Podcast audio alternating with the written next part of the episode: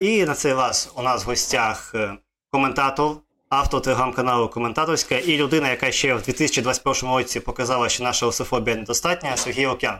Сергій, привіт. Привіт, неймовірно дякую вам за запрошення. Це було несподівано і від того ще більше приємно. Ну, завжди приємно поговорити, особливо з людьми, давай так доволі такого романтичного, якщо так можна сказати, професії як коментатори. Тому що для, е, будемо відвертими для більшості більшості українців, українського суспільства, та й взагалі можна сказати, пострадянського суспільства, коментатор це щось таке дуже містичне, куди там потрапляють якось е, через Полтави, і взагалі дуже важко стати коментатором, тільки по блату і так далі. Тому, до речі, коли ми попросили задавати питання, чи не основне було, що що робити, щоб стати коментатором і так далі. Тобто можеш розповісти свою історію, і взагалі, угу. чи є якісь універсальні штуки, які треба вивчити, щоб точно бути більш-менш е, успішним коментатором. Тобто ось таке. Угу. До речі, абсолютно логічно, напевно, з цього питання розпочати, воно дійсно найбільш поширене. Е, це, напевно, перше, що хочу запитати у будь-якого коментатора.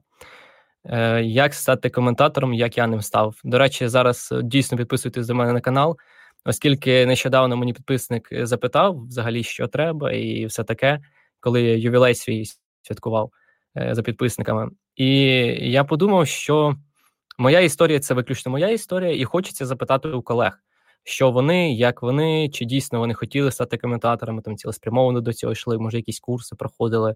Е, Ну, загалом, як це у інших людей відбувається. І там зараз виходить серія матеріалів. У мене вже там близько 20 відповідей від колег, е, які мені відписали.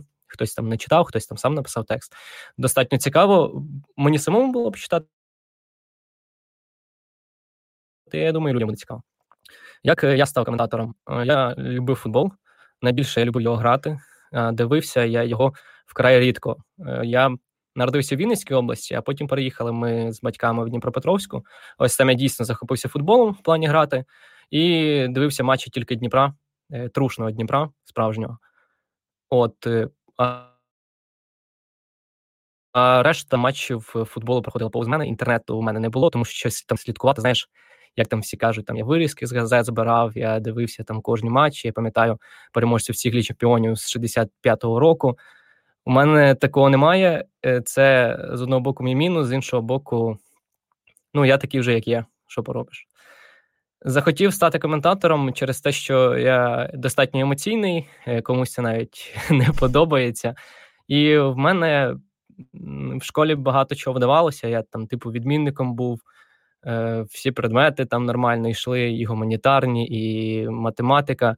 Але проблема в тому, що коли тебе виходить приблизно все, то ти не знаєш, чим займатися. І якось е, мені поставила вчителька з зарубіжної літератури двійку за твір. І вона сказала, що я його списав з інтернету. А це була неправда. Я до неї підійшов і кажу, що я не списав, я написав його сам. І вона сказала, що класно вийшло, їй сподобалося, і тому вона думала, що це все списано, оскільки не очікувала, що так можна було написати. Е, певно, все ж таки очікування від школярів не такі. я подумав: о, так якщо я непогано написав, то можливо мені стати журналістом. І так воно якось е, зачепилося. Журналістика близька із коментаторством. Потім я зрозумів, що коментаторство мені подобається навіть більше. Вступив в університет в КНУКІМ. Е, це певно те, чим не хваляться люди, що вони вчилися в Поплавського.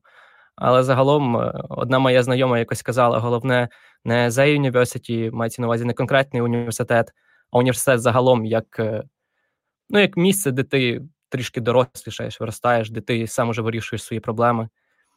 І, зрештою, там я чітко розумів, що хочу не просто вчитися в університеті, бо яка різниця, де я вчуся, що там мій диплом, треба йти працювати після першого курсу, точніше, взимку на першому курсі напросився на профутбол на практику. Е, там я був нулем взагалі без палички, абсолютно. Там мене питали стартовий склад зорі. я думаю, я розбираюсь в футболі, а виявляється, я не знаю стартовий склад там зорі чи решти команду ПЛ.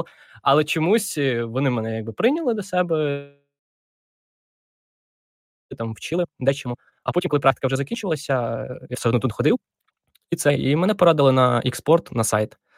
Я туди прийшов, був було ще гірше, оскільки я ж думав, що я розбираюся в спорті. Виявляється, я в футболі навіть не розбираюся на те, що загалом в спорті. А там потрібно було знати там легку атлетику, гандболи, баскетболи, хоча б якісь базові речі, теніс. І зрештою, чомусь на експорті в мене повірили, дали мені шанс. Я закріпився на сайті, а потім, тоді, коли відновився канал, почав коментувати на каналі. Е, виходить, що я хотів стати коментатором, спортивним журналістом, і просто наполегливо до цього йшов. А тоді, коли ти дійсно стукаєш з двері, виявляється, що люди готові тобі відчиняти. Ну, тобто, вам кажучи, шукати можливості і так далі, і рано чи пізно щось таке знайдеться. Ну, таке. Так, це якось е, це е, фільми романтизують історії, коли все трапляється випадково, коли там і тебе на вулиці може спіймати і сказати: в нас немає коментатора на сьогоднішній матч, можеш, будь ласка, спробувати. Ти сідаєш, в тебе все виходить. Е, ні, це не та професія. Це професія, де тобі дійсно треба поступово розвиватися. Або трактик купу проходити, як це Вови Кубелькова було, або як більшості з нас з журналістики почати в контекст заглибитися, написати тексти, змусити свою голову думати нормально, а потім вже через ефірну практику вже тобі починає трішки більше твій голос подобатися, ти розумієш, як ефір проводити. Бо говорити 90 хвилин це важко. 90 хвилин самому. Тоді, коли тебе немає в кого запитати, навіть якщо ти щось не розумієш, а ти маєш робити вигляд, наче в тебе все під контролем. Ну, це дійсно так. Я пам'ятаю, у мене найдовший був е, підказ це 3 години. Я пам'ятаю, що після тих 3 годин, я, звісно, розмовляв там десь 50 на 50, то я після цих uh-huh. 90 хвилин просто хотів, не знаю, 5 літрів води випити і і все. Це було єдине моє бажання, тому що в мене голову потім мені ще декілька днів по це пригадувало. Тому, в принципі, навчитися розмовляти правильно, то так, щоб це не змушувати тебе все випльовувати. В принципі, це теж я вважаю дуже серйозний скіл. Ну, тобто, умовно кажучи, а є от якісь скіли, які от прям необхідні, так? А а чи може є є такі, які, наприклад, е, переоцінені масами, наприклад, там щось, що, типу, має вміти коментатор, але насправді це ну, не дуже потрібно. Ну, я для себе якось задумувався і вирішив, що найбільше коментатор має просто любити гру, бо як ти не любиш, для тебе працювати, і глядач це чітко розуміє що воно ти не подобається, чому воно там ти не любиш якийсь чемпіонат чи якусь команду, і воно читається. Найголовніше любити, а любити там, я не знаю, дійсно любити футбол. Як там банальна фраза не себе в футболі, а футбол в собі. А решта, все е, у нас дійсно у нас так багато різних коментаторів е, з різними якимись циклами. Хтось знає супер історію, хтось географію всовує свої репортажі. Дехто картавить, і це абсолютно нормально звучить. В когось голос поставлений супер. Е, хтось там в 20 років почав коментувати, і ти чуєш, що ще ще дитина це в ефірі. Немає того, що дійсно може тобі закрити дорогу в коментаторство.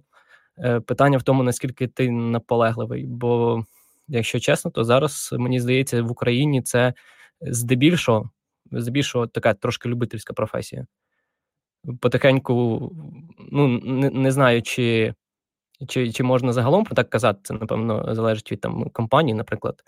Е, Є просто люди, які працюють за гонорари, і вони готуються, все таке, але тоді, коли ти на повноцінній основі коментатор, в тебе більше часу заглиблюватися, в тебе більше часу готуватися, і оце дійсно професійний підхід. А так, головне, от дійсно, головне бажання в коментаторстві, а решта все набувається, було б тільки бажання. Ну, до речі, я ще чув, умовно кажучи, що раніше, так, там, умовно кажучи, на початку тисячоліття, там, наприклад, там, mm-hmm. перед, на початку десятих, було дуже поширено, що ми з від нашого північного сусіда кликали якихось е, відомих коментаторів, щоб вони тут вчили. Тобто, наскільки це було mm-hmm. поширено, чи щось таке, і чи робимо ми це, наприклад, зараз із е, якимось іншими, мовно кажучи, там покликати, мовно кажучи, коментатора з Європи якогось, щоб він щось давав. Тобто щось таке існує або ні. Хм. Е, я у Роберта Моралеса питав колись. Там, здається, були розмови, що Розанов приїздив до них до них на футболи. Я питав так: він вчив вас чомусь чи ні? Він посміявся з мого питання і сказав: Ну, як вчив? Ну, да, ми там збиралися, спілкувалися, але не було такого, що він там віддивлявся наші записи і казав: типу, ти отут помиляєшся, ти це не маєш робити. Він не був якимось там вчителем, наставником, який розказував, пояснював: ось е, ви дурні, не знаєте, що ви робите. Я вам дам знання, е, тепер е, істину відкрию, і ви почнете нормально коментувати. Такого не було. І чи треба, щоб хтось приїздив з інших країн з Європи? Я не знаю, оскільки ну, ми дивимося, там коментують іспанці, і ми бачимо, що їхній підхід, напевно, нам не підійде. Е, англійський підхід, я бачу так в Україні багато кому подобається, але з іншого боку, все одно є якась е, українська особливість, є особливість там приблизно у кожної країни, чи я не знаю, не України, а в регіону, е, особливість менталітету, як люди як люди сприймають ту людину, яка в ефірі, як людина в ефірі себе має поводити для цієї аудиторії.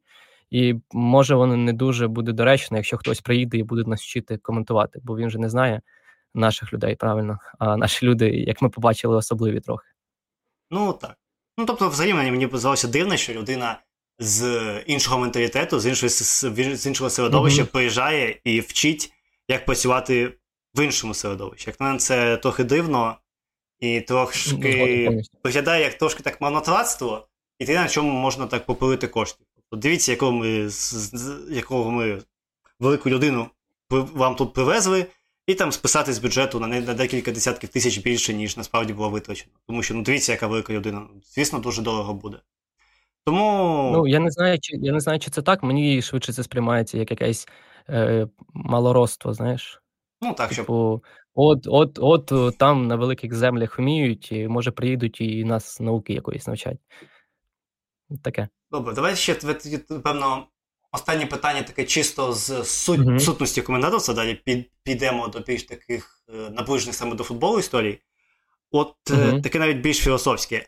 Як, е, Якою ти бачиш функцію коментатора взагалі? Тобто, це має бути людина, яка е, просто якось доповнює матч, який ти дивишся. так? Тобто, мовно кажучи, просто ну, просто описує події так, без якогось там нахилу у аналітику. Це має бути людина, яка там навпаки там більш заглублюється саме в аналітику, намагається щось там про більш серйозні глибокі футбольні речі розповісти.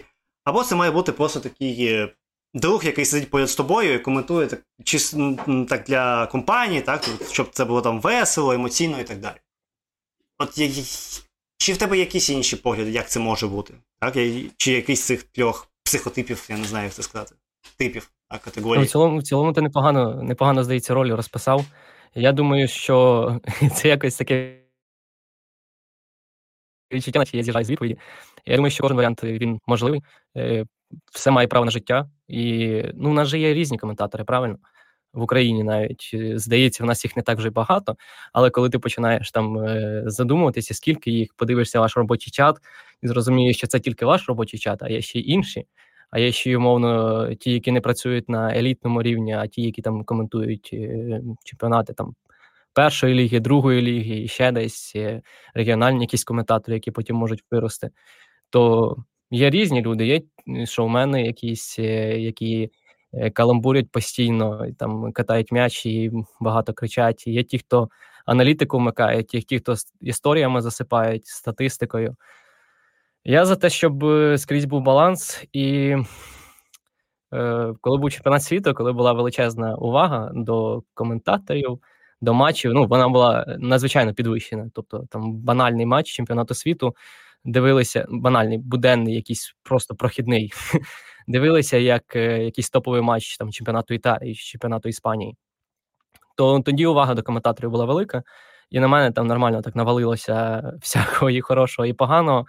Я для себе дійшов до висновку, здається, ще раніше, а після цього потім знову, що все ж коментатор має бути чесним перед собою, як е, йому зручніше, е, зрозуміло, не забуваючи про аудиторію, не забуваючи про те, що він коментує не для себе, а для людей. Е, все одно він має е, думати і про те, як йому зручно поводитися в ефірі. Якщо він е, хоче видавати, якщо він вміє видавати там аналітику, якусь аналізувати позиції, це може стати його фішкою. Тобто це не означає, що він весь матч має там розповідати той інвертований вінгер, той звичайний цей грає на позиції шістки, потім переходить у вісімку, десятку, там і вся, всілякі такі речі. Е, Це просто може стати там базою його коментаря.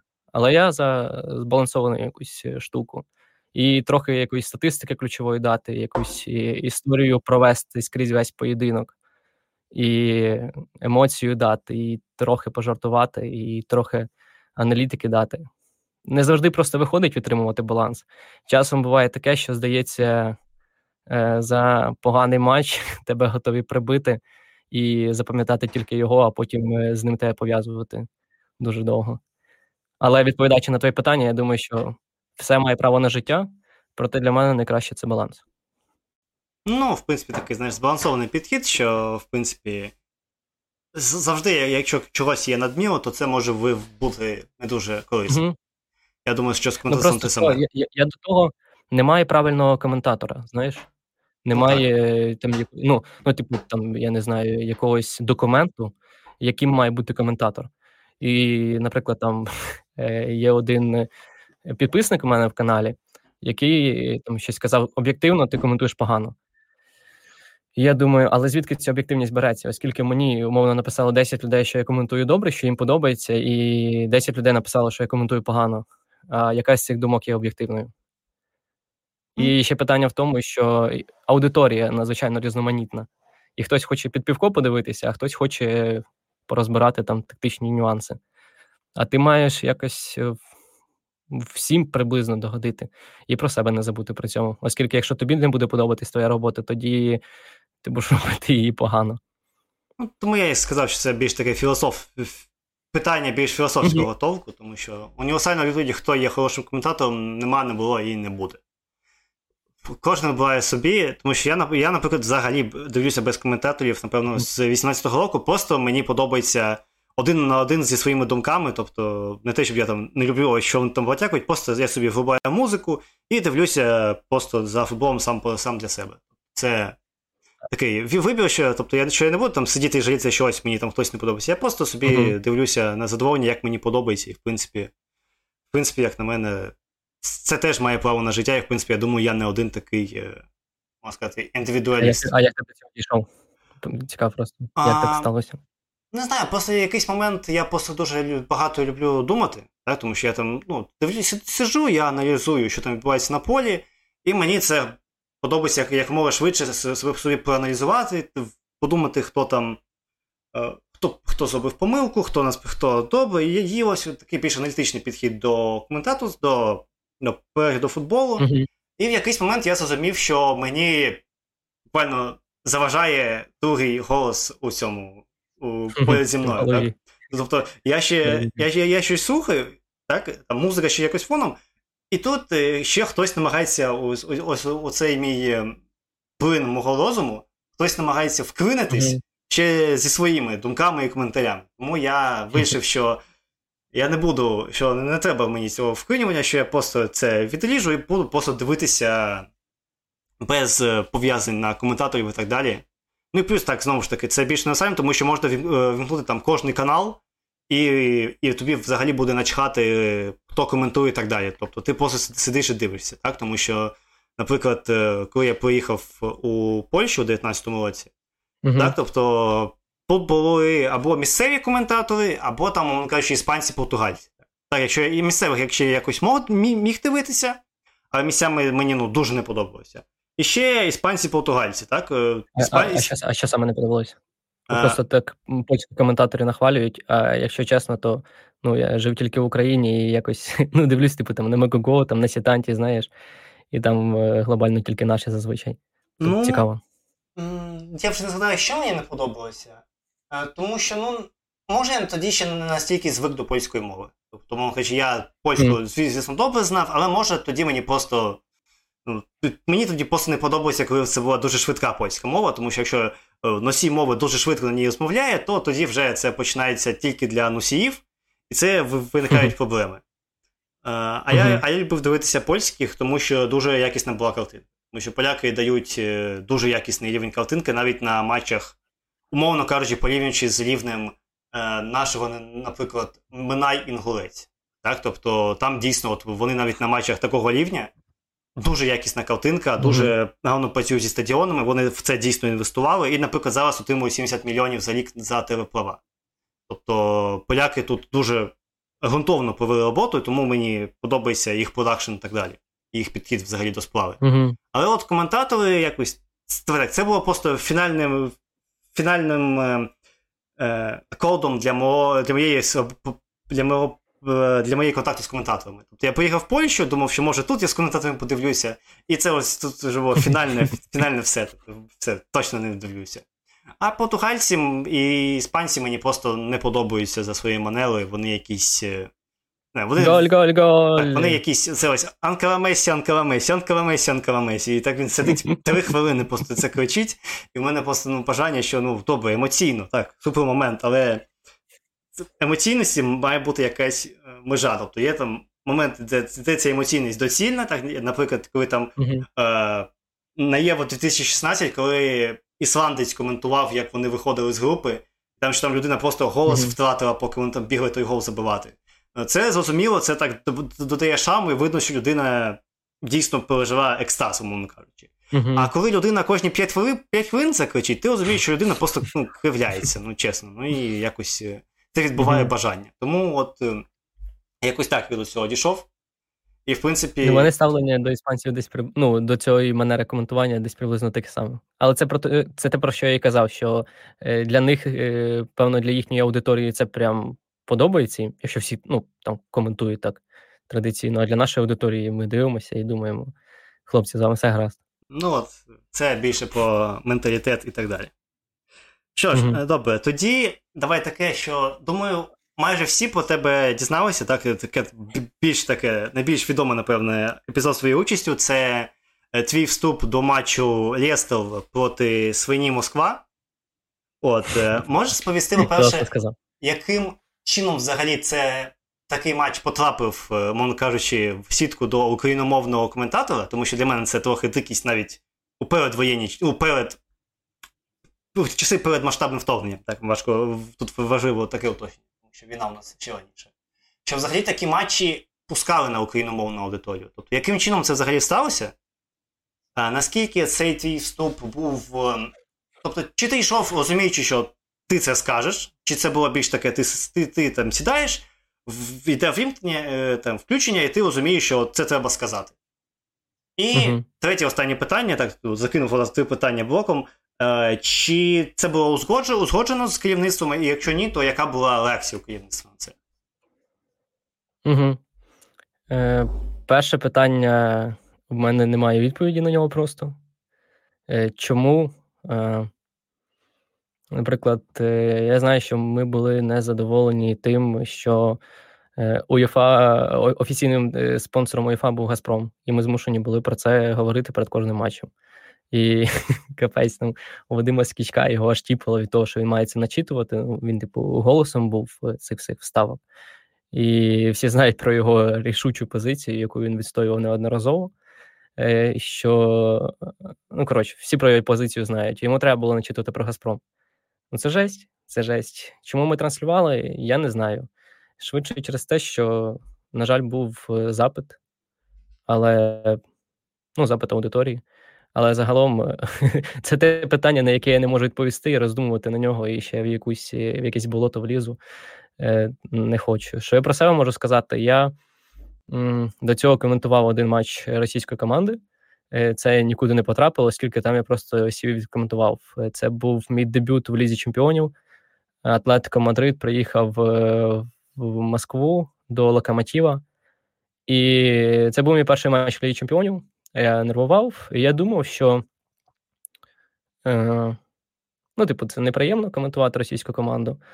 Але я вирішив: е, ти коментатор, просто сядь і відкоментуй е, безпристрасно, без нічого, оскільки в мене таке ставлення. Наприклад, зараз там є Галавін, є Міранчук, і кожен приймає рішення для себе сам, як коментувати. Я для себе прийняв рішення і знаю ще колеги деякі, що ми просто їх не називаємо, ми їх просто ігноруємо, оскільки Е, це буде якось, е, ну, не, я не знаю, не смішно чи некрасиво там висміювати їхні дії. Е, тому що Ну, ти його висміюєш, висміюєш, а потім бах він забуває. І що ти досміявся, навпаки, ти стаєш посміховиськом, правильно? А просто ігноруючи його, не називаючи його прізвище, навіть тоді, коли він робить щось добре, я думаю, це більший показник. От, і тоді, коли я коментував е, з Атлетіка Локомотив, я просто коментував матч. А тоді, коли я отримав е, гру Спартака, то ну, у мене було розуміння, е, я не знаю, не знаю, чи воно правильно, що це, типу, як народна команда Росії. Правильно?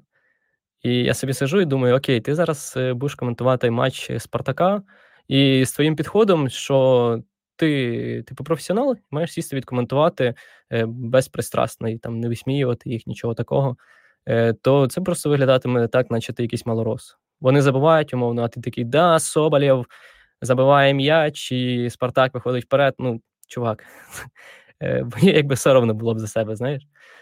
Я думаю, але з іншого боку, якийсь інший варіант, як їх коментувати, я не вигадав. І тому прийшов до такого висновку: треба перед матчем розставити всі крапки на «і», сказати, що дати всім зрозуміти, що я не якийсь там малорос, що я чітко усвідомлюю, що чорне, що біле. Я чітко усвідомлюю, хто що вони зробили у 2014 році, що вони ніякі не брати і нічого подібного. Що вони відібрали наші території, багатьох людей вбили, багатьом людей життя спаскудили. І я вирішив це сказати, е, не узгоджуючи з керівництвом. Бо це, ну, я приїхав е, на ефір десь за годину до матчу, намагався приїжджати. Я потім сижу такий думаю, вигадав цей текст, щоб там було ну, без якихось е, емоцій, чисто фактаж. Там, якщо так розібратися, то там суто факти були. Знаєш, не було такого, що от я обважаю, вони такі сякі. Ні, там, от за версією ООН, за підрахунками ООН, стільки людей загинуло, і те, і все. І ось так. Яка реакція керівництва була після цього?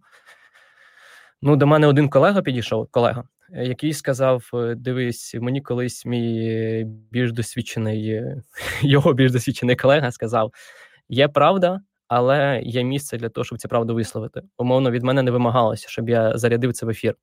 Е, ну, типу, я сів коментувати футбольний матч.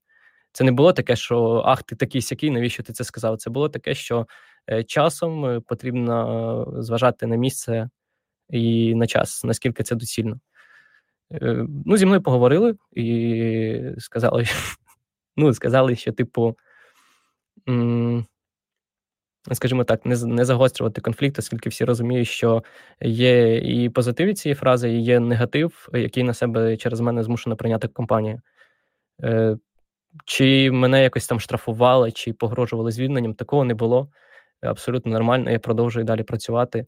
Е, просто що ну, це була така ситуація, знаєш, де е, е, незрозуміло було, як це далі повернеться.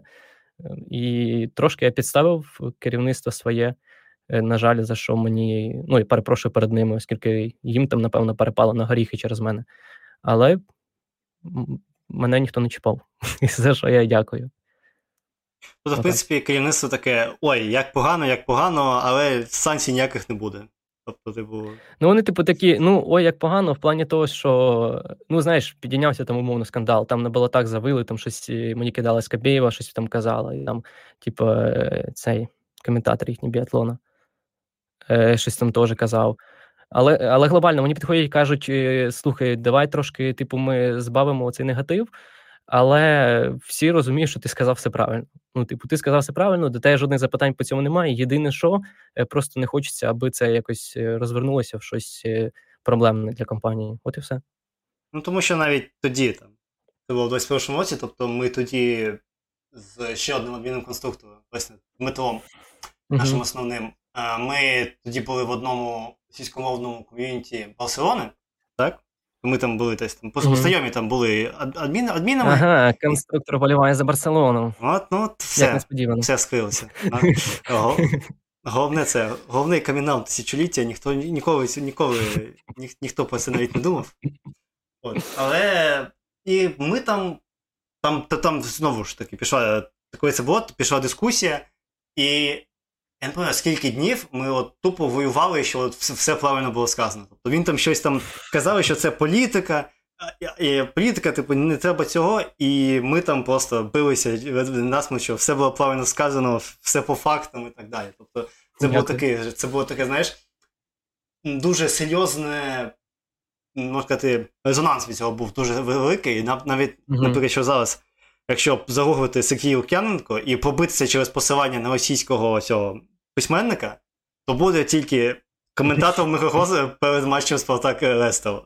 У матчі Спартак Рестов. Спартак Рестов. Тільки ну, це буде. Сказав, що про мене більше нічого не пишуть. Я хотів би, щоб е, ця історія. Ну, я там якось ну, допис усе написав, оскільки я зрозумів, що людям треба відповісти, що взагалі трапилося. В інстаграмі я написав тоді допис, і там було про те, що я не хочу стати коментатором однієї фрази чи одного якогось перформансу.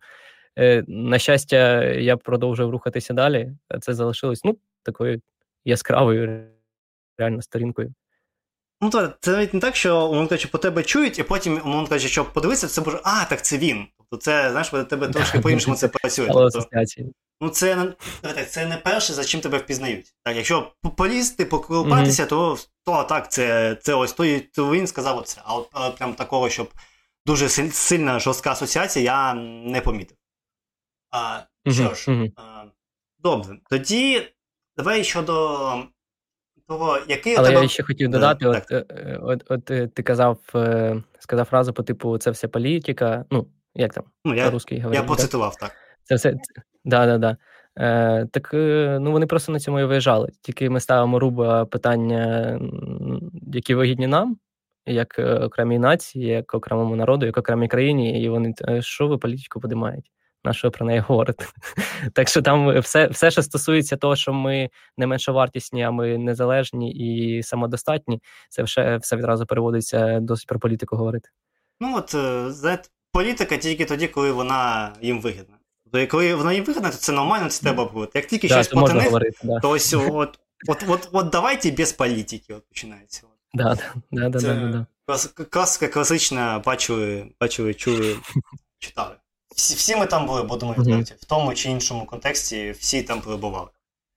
Е, Що ж, е, добре, тоді давай більше розповіли, так сказати, можна сказати, тут більш яскравіших подій у твоєї кар'єрі. А з чого вона починалася? Який був у тебе перший матч? Ну, так, на початку, який у тебе був перший матч?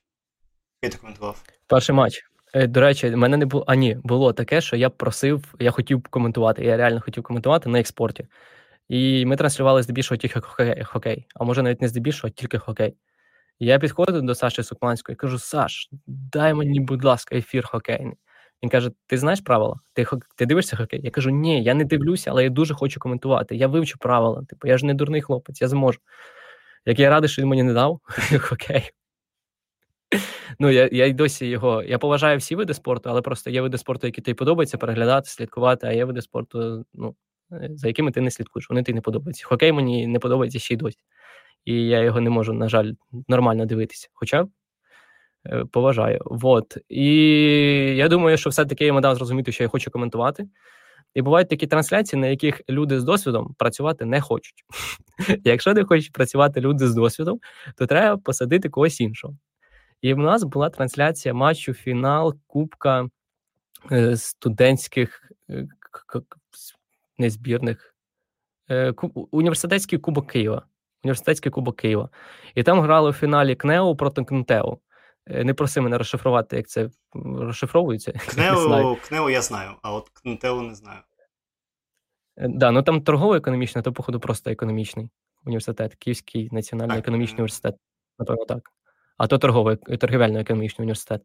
І вони грали у фіналі, і вирішили мене поставити на цей матч. Я був супер від цього радий. Е, приїхав ще уяви собі, мій перший дебютний матч був на цьому на Динамо Лобановського. Ти приїжджаєш і ще ніколи не був в ефірі, а тут працюєш на Лобановську. Добре, там якісь студенти грають, ти приносять склади, коли вже 15 хвилин гри минуло. Е, ти теж те, що готувався, воно якби до одного місця глобально, скільки ти там щось статистику якусь дивився, яку зміг на сайті вирити але потім е, з цих людей з 10 грає тільки один, як виявилось. Але нічого, сидиш, е, коментуєш. Мені під час перерви я там зателефонував Саші Сахманському і кажу: може мені, будь ласка, щось, якісь корективи дати? Він каже: Да, не всміхайся в ефірі. Каже, я чую, що ти всміхаєшся. Типу, все, це робота, не не цей. Це це не мрія, це робота. Давай, нормально працюй. Так що такий от в мене був перший матч. А серйозний матч, е, ну, мається на увазі професійних команд, це був е, це було вау. Це був перший в історії матч Дніпра 1 проти Дніпра. Ем, ну і мені за нього, напевно, має бути трохи соромно через те, що е, щоб розуміти, як коментувати, тобі треба відкоментувати не один, не два, і не три матчі, і треба мати постійну практику, бути в тонусі, як футболісту. Футболісти після зборів грають так собі, і коментатори після перерви коментують також їм важко. Ну, всі всі про це говорять. Я сів коментувати такий матч, здавалось би, а потім е, думаю, капець, а як же так? Ти ж дивився, ти ж готувався, чи ти футболістів всіх не знаєш, а чого воно в тебе не вилітає все саме з роту? А як же люди професійні, ну як же коментатори працюють так? Чому у них так просто, в тебе так важко йде? Якось відмучився, намагався себе найкраще видати, що міг, але те найкраще було, напевно, не дуже хорошим. Проте чимось все ж таки зачепив і продовжувало мені давати там далі другу лігу, першу лігу футзал. І на футзалі здебільшого я відточував свої якісь здібності вміння. Ну, тобто, а чекай, Дніпро один проти Дніпра, це була друга ліга виходить? Угу, угу. Це була друга ліга.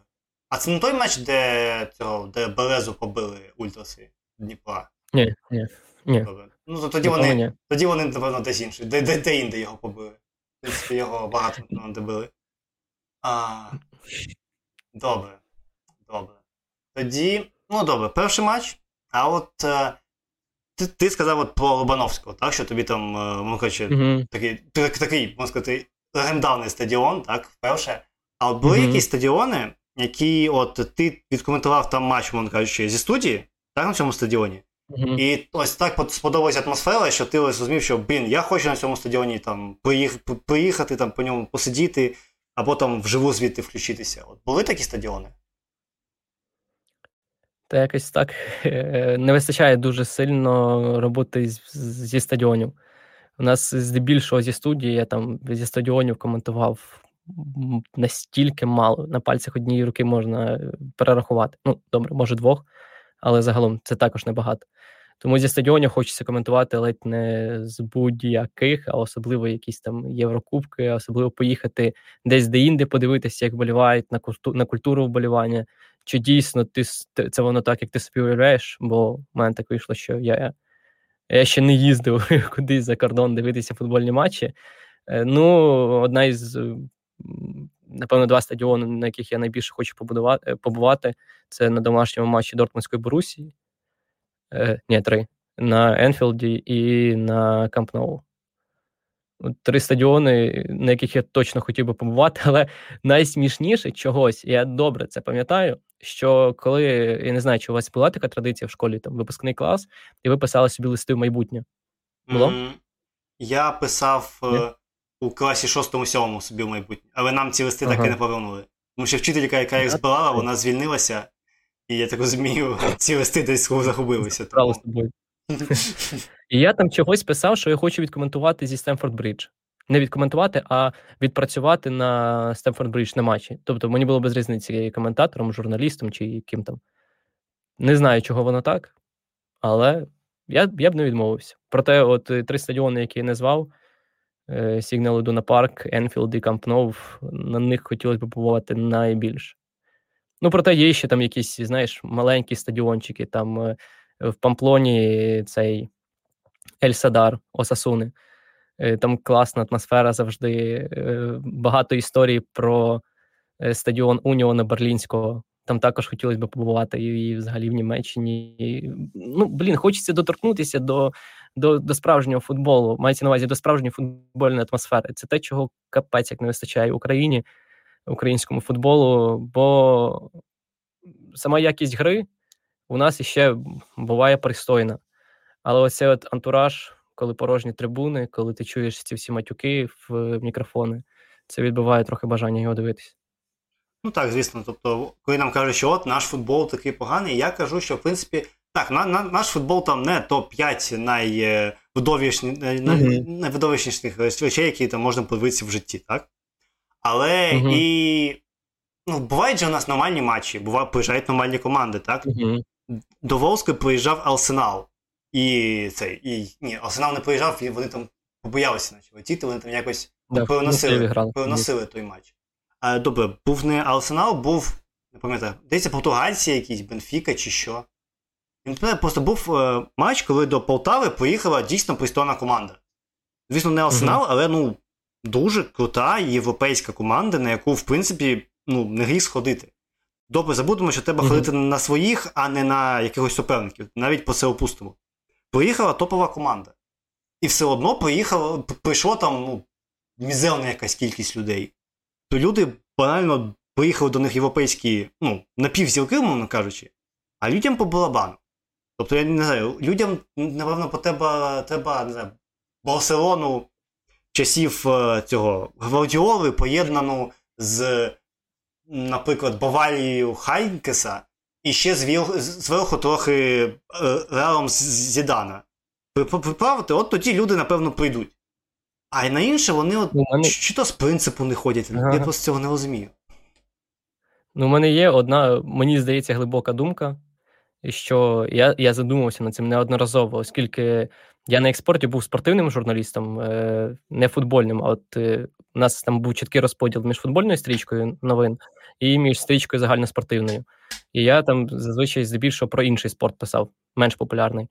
І мене завжди мені завжди було цікаво, чому люди не слідкують, чому люди не стежать, чому люди не дивляться. Там вже стільки історій, там вже стільки цікавого, чому у нас немає великих змагань, чому люди не ходять на той самий футбол.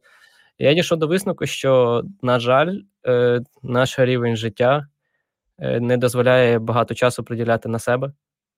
Ми здебільшого зав'язані на тому, щоб е, ну, мовно покрити якісь свої базові потреби.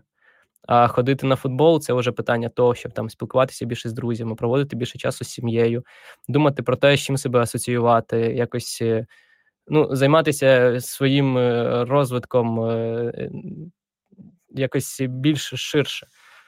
Це одне, це проблема, чому люди не цікавляться, чому людям не цікаво. А друге, це те, що клубам не цікаво, оскільки клуби розуміють, наскільки треба вкластися для того, щоб це приносило прибуток, а це може і не приносити прибуток, бо людям все одно без різниці.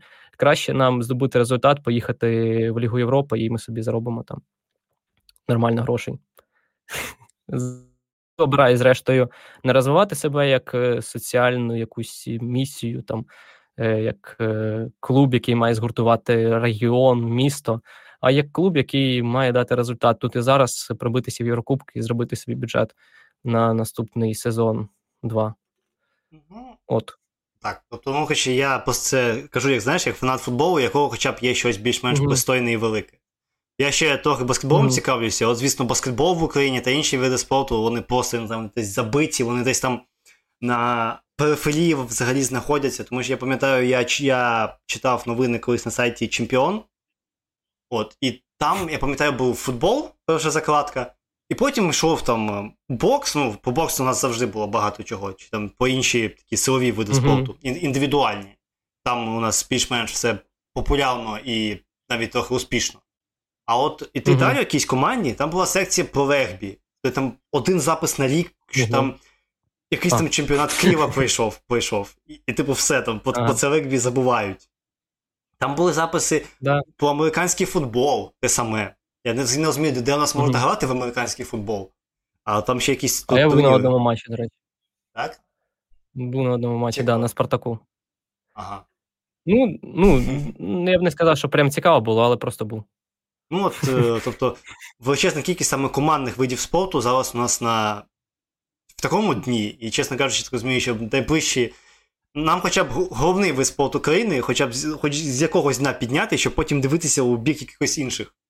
Тому це, звісно, боляче. До речі, в нас навіть бейсбольні команди є. Вони, типу, існують. Чесно? Так. Прикольно. Вони вони, вони існують, вони грають. Тобто хтось взагалі зрозумів правила того бейсболу. Я вважаю, що це взагалі людям треба пам'ятник ставити, тому що я дивлюся ті матчі, я просто не розумію. Тобто я я багато ну, чого розумію. Це просто. Ну, не прям просто, але насправді я розбирався, там не не прям якась вища математика. Ну, Просто воно супер-супер незвично для нас, оскільки е, якесь ну, правила нетрадиційного спорту, не футболу, не гандболу, не хокею, немає воріт, незрозуміло, як рахується. Але трошки, якщо почитати, от дійсно захотіти, можна розібратися. Питання в тому, що я розібрався, мені все одно не сподобалось. Таке. Ну, тобто, ось е, таке.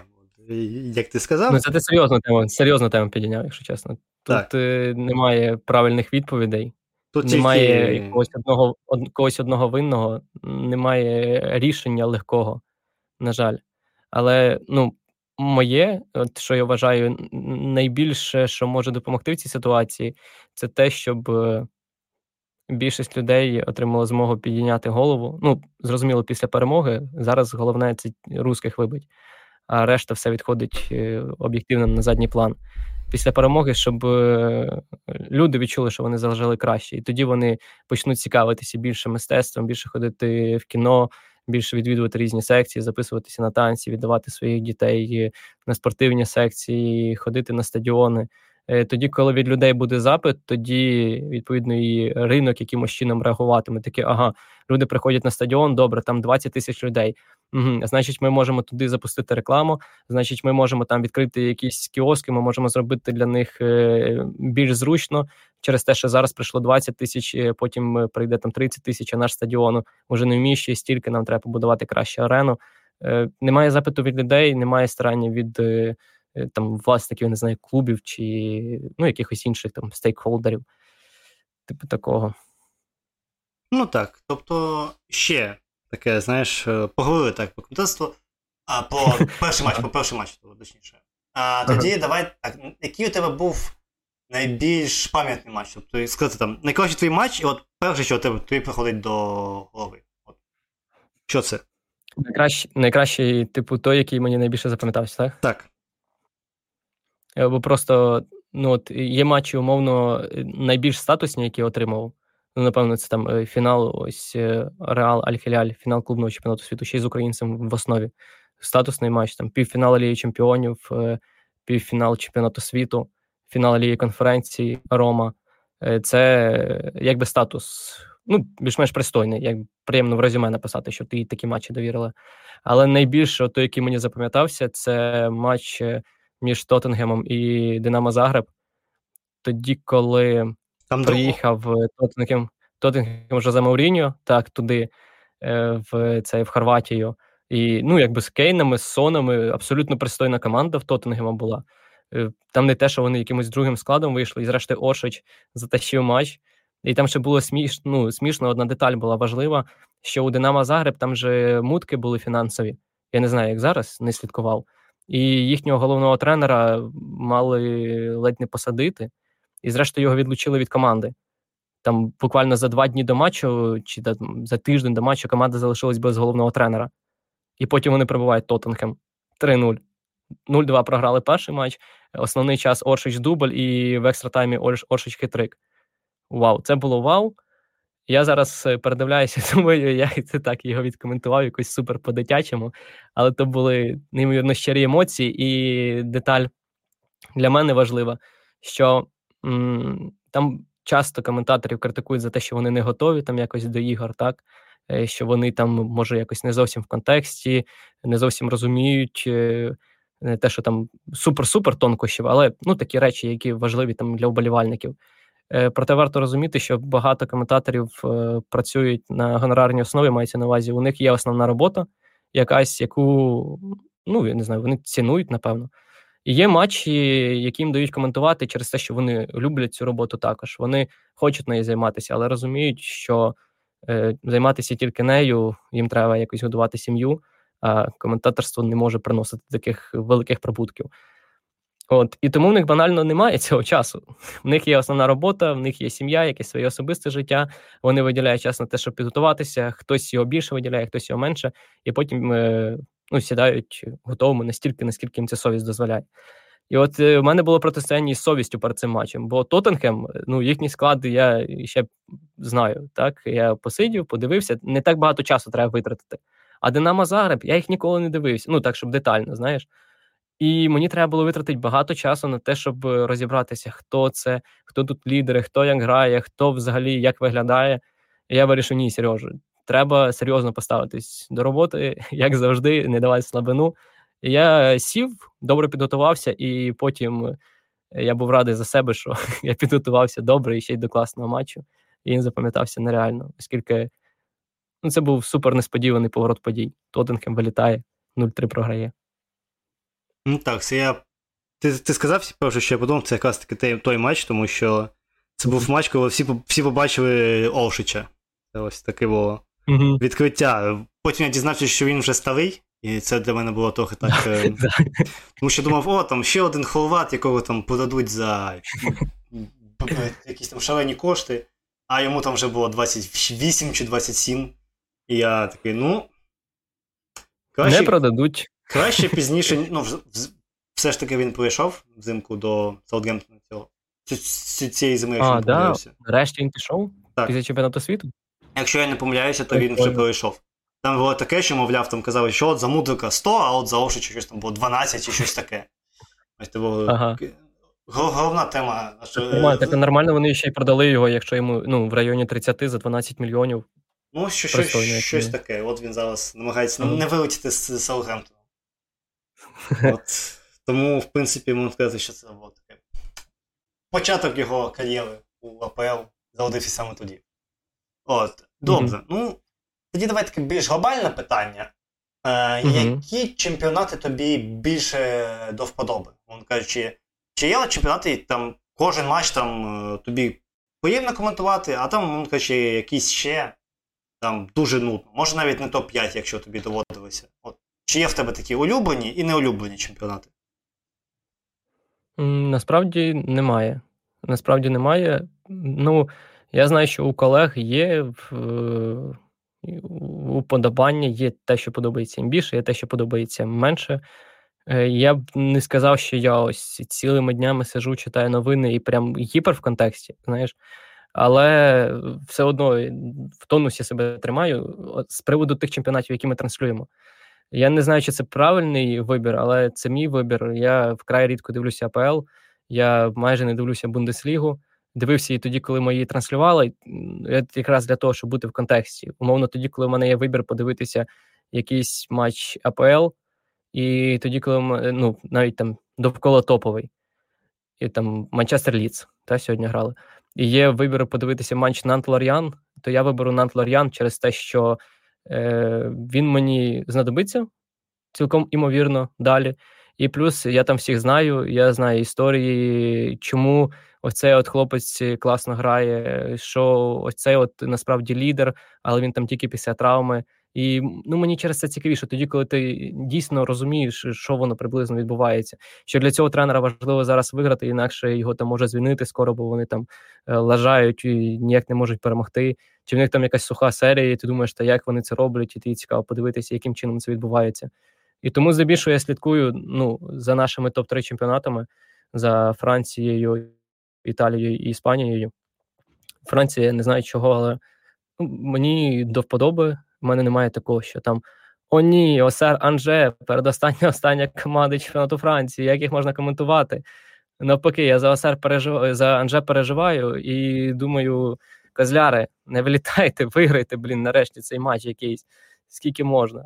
Вони просто мені подобалися в минулі сезони.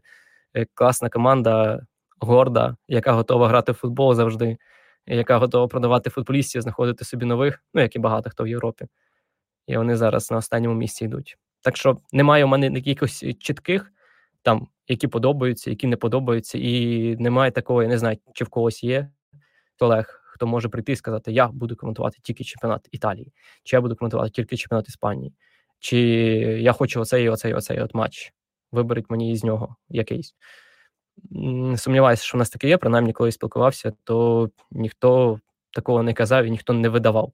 Знаєш, подібно. Єдине, єдине, що е, бувало, казали, типу, я розумію, що мені треба сконцентруватися на одному чемпіонаті, е, там, умовно, на Іспанії, через те, що е, на інших чемпіонатах я буду давати набагато гіршу якість.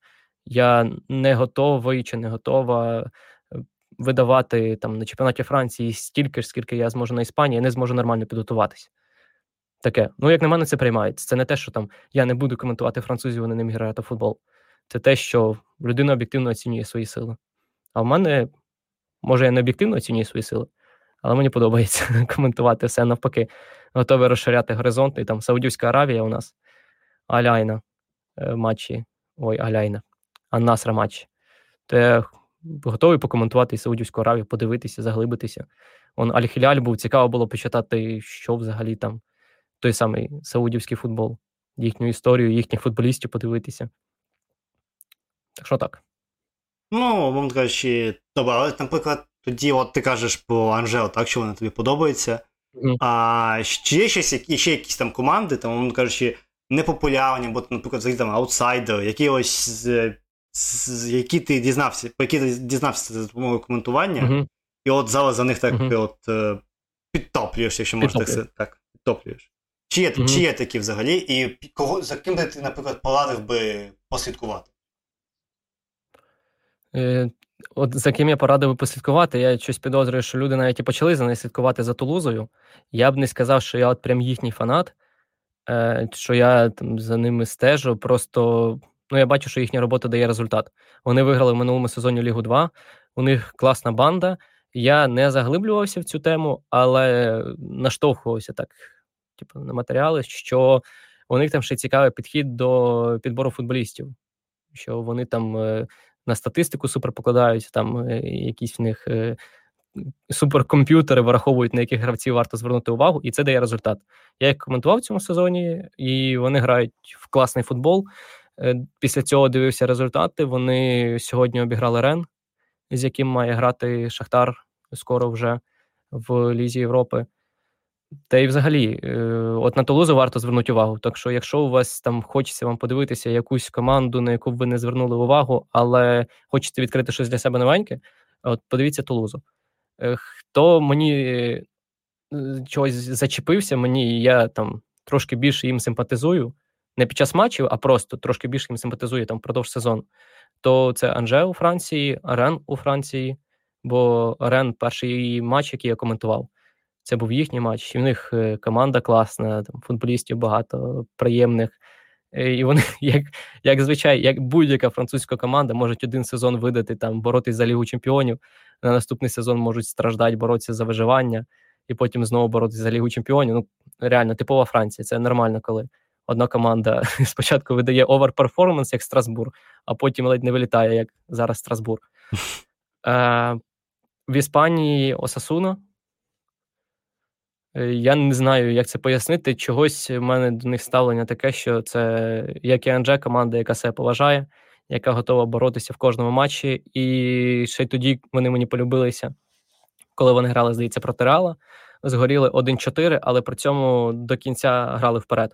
Ну, типу, вони програють там 0-1, умовно. Я не пам'ятаю, як там перебіг подій був. Вони програють 0-1, добре, йдемо відіграватись. Вони програють 0-2, окей, все одно йдемо відіграватись. Ми граємо вдома ми маємо потішити вболівальників. Ми не можемо там, типу, да, ми програємо мадридському реалу тільки 0-2. Це нам за щастя. Ні. Ми маємо грати вперед, ми маємо намагатися щось зробити. Ми маємо продемонструвати тим людям, які зібралися на трибунах, що нам не все одно, хто б проти нас не приїжджав грати. От таке от мене підкуповує. Ну і крім того, там є люди, яких можна асоціювати з цим клубом. Е, є історія загалом клубу, є повага там вболівальників і до всього такого. В Італії Фіорентина за минулий сезон, і зараз е, тепер потрібно страждати довкола Фіорентини. І от, ну, це ті команди, які мені полюбили через те, що я коментував їхні чемпіонати. Це я не скажу, що я там їхні якісь фанати, я підписаний там на їхні сторінки в Твіттері і там передивляюся всі матчі. Просто я дивлюся, вони виграли і думаю, о, молодці, красені. Чи там думаю, якщо в мене є вибір якогось матчу, я такий, Давайте подивимося, що там Анже, як вони там б'ються, борються. Типу такого. Ну, тобто, так що, такі, да, є такі команди. Е, ну, команди, е, про які ти не. На які ти не звертаєш увагу, якщо ти не е, дуже заглиблюєшся в тему. Тому краще, як більшість ну, типу, людей робить... Це неумовний ПСЖ, неумовний там Барселона, так, неумовний Мілан. Ну, навіть неумовний, е, не знаю, хто б такий був в Італії. Навіть навіть Рома, не скажу. Лаціо. Ну, Ну, це все ж таки команди з іменем. А я кажу, ти... ну, там сім, там, там, сім, там сім команд, типу, таких нормальних. Ну, Фіорентина це вже прям під ними, так що. Ну, це Фіорентина це Фіорентина. Знаєш, от, перші після цих, після, умовно кажучи, команд, на які всі дивляться. От такі. Да, да, сказати... да, ну, а, Анже, Анже, це, звісно, чуваки такі слабачки, а Осасуна, вона навіть в лізі чемпіонів колись грала. Ну так, це команда така з бекграундом як то кажуть. Звісно, mm-hmm. не Депортіво, яке зараз, блін, в третій лізі іспанській, але все. Це, звісно. Да, там... Це що в Депортіво там читав фанати щось е, додіки трохи. Mm, так. Я думаю, чесно кажучи, що це що це все закінчилося вже, але коли прочитав, що вони називали Зазулю нацистами, такі альо, що ще треба, щоб сталося в світі, аби ви зрозуміли, що любити свою країну це не нацизм. Та там комуністів. Комуністів дуже багато.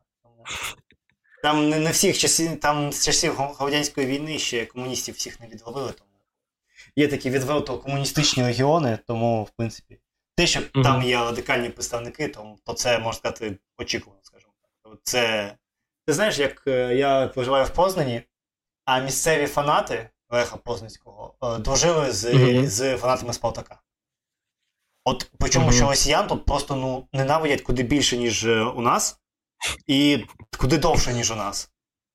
Тобто, що mm-hmm. от навіть ще це ще почалося там, коли Польща була у країнах Варшавського договору, але mm-hmm. ось це от все настільки озвався, що тут реально рівень русофобії, напевно, найвищий у Європі був завжди. І тут Моя фан... повага. фанати, фанати, ну, зазвичай це фанати є малками суспільства. Тобто це такі найбільш mm-hmm. Виявлені, можна сказати, настрої, і вони починають дружити mm-hmm. з Спартаком, вони підтримували акцію, якщо ти пам'ятаєш, і там ну, пам'ятаєш, чув там, що коли там е, у Лусні ввели там якісь там ID, що там відстежувати фанатів. А, да, І вони да. там щось почали, що фанат це не це не злочинець, щось таке. Їх підтримує у Європі ці селби, що очевидно, блін, де де оснятиме селби, і фанати Лех. І тобто, і за це їх mm-hmm. тупо всі травили, якщо ти ще пам'ятаєш, на початку війни фанати Легії роз, розгорнули великий е, банер, на якому був Путін був повішений. Там він був з мотузкою на шиї. І у нас всі ага, одразу ага, сфоткали ага. і рознесли далі. А там вон, там не докрутили, він далі був чи то у футболці Леха, чи то у футболці Спартака. Тобто це було, типу, два в одному. Тобто Легія атакувала і Путіна, і Восню, і одночасно вони атакували і своїх, мовно кажучи, головних ідейних е, противників з Леха. Красиво, мені таке подобається. Тобто це таке було два в одному. Тобто. Навіть у Польщі, блін, може знайти друзів е, Спартака. Про що казати, що там десь в Іспанії можуть бути якісь тупі комуністи? Звісно, вони там, блін, можуть бути. Тому це не щось таке велике і унікальне. Е, mm Так. Е, Ми поговорили про ну, кажу, твої е, не, неочевидні команди, які ти знайшов завдяки. А до речі, у тебе є? Mm. Крім Барселони. Чи не всього, я, ти не боліваєш за Барселону? Я фанат Динамо Київ. Я фанат Динамо Київ, мені вже в житті. Без, ти безсердечний, серце тебе розбите вже мільярди разів. Але от я, мені дуже сильно подобався Уніон до, ще до подій нинішнього ага. сезону, коли вони вірвалися у чемпіонство. Тобто мені там подобалося, як Макс ага. Крузе прийшов, перезагрузився після от своїх там загулів, дебілізмів і поїздок до цього до Турції, як він прийшов, як він перегрузився у Юніоні. Це було дуже гарно, ця ось історія і їх традиції. Мені, мені мене це дуже вставляло, і зараз вони йдуть на другому місці в Бундеслізі, тому я такий, блін, вже не один. І навіть не двоє. Да, да, Тому, типу, це знаєш, це ось. Е, я почав е, до того, як це стало мейнстрімом, тому зараз це вже навіть не цікаво. Казати, слідкуйте за Уніоном, Уніон, блін, вже е, без п'яти хвилин чемпіон. До речі, ти згадав про Уніон. Ти згадав про Уніон, і я заскакую в той вагон, типу, який, який хочу сказати, що е, ну, в нас же була Бундесліга раніше. Так. І перший сезон, тоді, коли Уніон підійнявся, вони ж дебютували, так? Дебютували в Бундеслізі, вперше в історії піднялися. Е, то якраз е, я коментував там їхній матч ледь не з Падерборном. Ну, коротше, типу, відбірне щось таке, прям для для любителів глибинних футболу. І зрозуміло, що готувався таких, що таке Уніон взагалі читав. І дійсно про їх наскільки тісні, тісно пов'язані них фанати і клуб. І окрім того, те, що вони зараз видають, те, що вони в минулому сезоні видавали, це вже здавалось феноменально. Те, що вони в цьому сезоні видають, ти хапаєшся за голову і не розумієш, як це взагалі відбувається. Того це приємно, це приємно спостерігати за такими історіями. Це на противагу там суперлігам всяким і тим, що бабки рішають. Ну так, тобто доказ. Це ще Док, от... Доказ, що не все не все на гро, за гроші можна купити, дійсно. Ну, це те, що пов'язано, ти казав, що от в, у Франції люблять там команди оверперформити, а потім е, злітати. У Німеччині це навіть раніше було. Тобто я досі пам'ятаю, як Вольсбург там залітає, друге, третє місце там б'ються, а потім вони там наступний сезон вони там на 17-му місці якось там перед останньому турі рятуються від виліту. Тобто це там теж mm-hmm. у, у німців улюблена забава. Тобто вони там. Команда трошки піднялася, її там всі конкуренти її розхапали гравців, і вони йдуть вниз. Тобто, це, mm-hmm. можна сказати, теж класична історія. Для... Але дуже сподіваюся, що Уніон е, трохи подовше. Ще з Німеччини е, Санкт Паулі, а, тобто це пацани вже, я пішов вже в другу mm-hmm. Бундеслігу, але uh-huh. це теж це теж е, команда з дуже е, крутою атмосферою, тобто це люди, на яких дуже реально багато ходять. І це uh-huh. ну, дуже така гарна історія, тому ми, вони, вони мені теж подобаються. Звісно, до другої Бундесліги у мене руки не доходять, але от в Сан Паулі у мене е, таке окреме місце займає. А в Італії я не так дуже слідкую за Італією, тому там не виділити. Мені чисто по я топив за Беневенту, коли вони тоді влетіли на один сезон. Там просто ставили антирекорди з поразок, потім е, вийшов і бахнув в Італію Гату, е, цього, Мілан Гатузо. От. З такого смішного. Це просто було смішно на них болівати, типу, типу, це прикольно, звісно. Оце понт. От. Е, потім.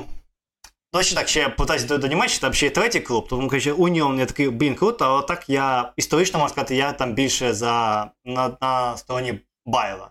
Не не Велкузен, ага. як то кажуть. Я там, Це ж все ж чекає, коли вони там щось виграють. І просто Байл... Краса, краса, ти понавибирав собі клубів. Динамо Київ, Байер, Леверкузен. Байл просто мені подобається, що вони завжди завжди вони грають у дуже. Таке у них шоу, у них завжди є на кого подивитися. Приходиш, там діабі в атаці такий, блін, оце крутий mm-hmm. діабіт, це ось таке щось. І цим mm-hmm. цим вони, вони, вони, вони мене власне і підкупили. А в Іспанії я теж не те, щоб дуже. Тобто, е, за Барселону я не топлю. Мені не цікаво це оці ось перемоги, перемоги, трофеї, оце все, це все не для мене, ти зрозумів? Не пою, не пою. Ти останні, останні сезони Барселони дивився? Ну, Перемоги трофеї. Давай так, там вони хоча б були, там розумієш, там у людей раніше була трагедія, що одні ми доходимо тільки до однієї второї Ліги Чемпіонів.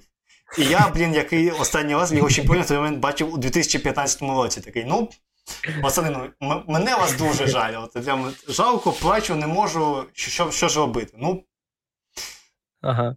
Напевно, ви це переживете. Ну, зараз вже плюс-мінус щось вони там налаштовується. У у цьому. У Англії я просто подивився хулігани з зелених вулиць, тому, в принципі, в принципі, там я я вирішив, кого я буду підтримувати. От. Тобто, це ось те, це їх з шариками, тема Вескома, мені вона дуже зайшла. Тому, типу, зараз зараз мені дуже боляче дивитися, як е, Моєс е, все ж таки трохи перехвалив я його перед початком сезону, коли казав, що він там головний камбек тренерів, щось там на рівні Анчелоті, як він влетів в гру, як він круто все вибудував. Ого. То, то трошки я. Ну і, і реально тоді так здавалося. Тому що перед початком сезону, блін, ага. Вестхем, який там історичні досягнення, історичні досягнення з Моєсом, який до цього лік не тренував після звільнення з того ж Вестхема, це виглядало космічно. І я був дуже оптимістично налаштований. От як бачимо, то час весь мій оптимізм здув, і зараз головне знову, блін, не вилетіти. Тому що хто хто, а з топовим складом Весхем завжди вмів вилітати. Тому тому ось mm-hmm. так. Як бачиш, в мене такі теж є команди, які так вау, круто грають. Нормальний, нормальний підбір. А є а є такі, що чисто обіслалися, обіслалися. Ну і добре.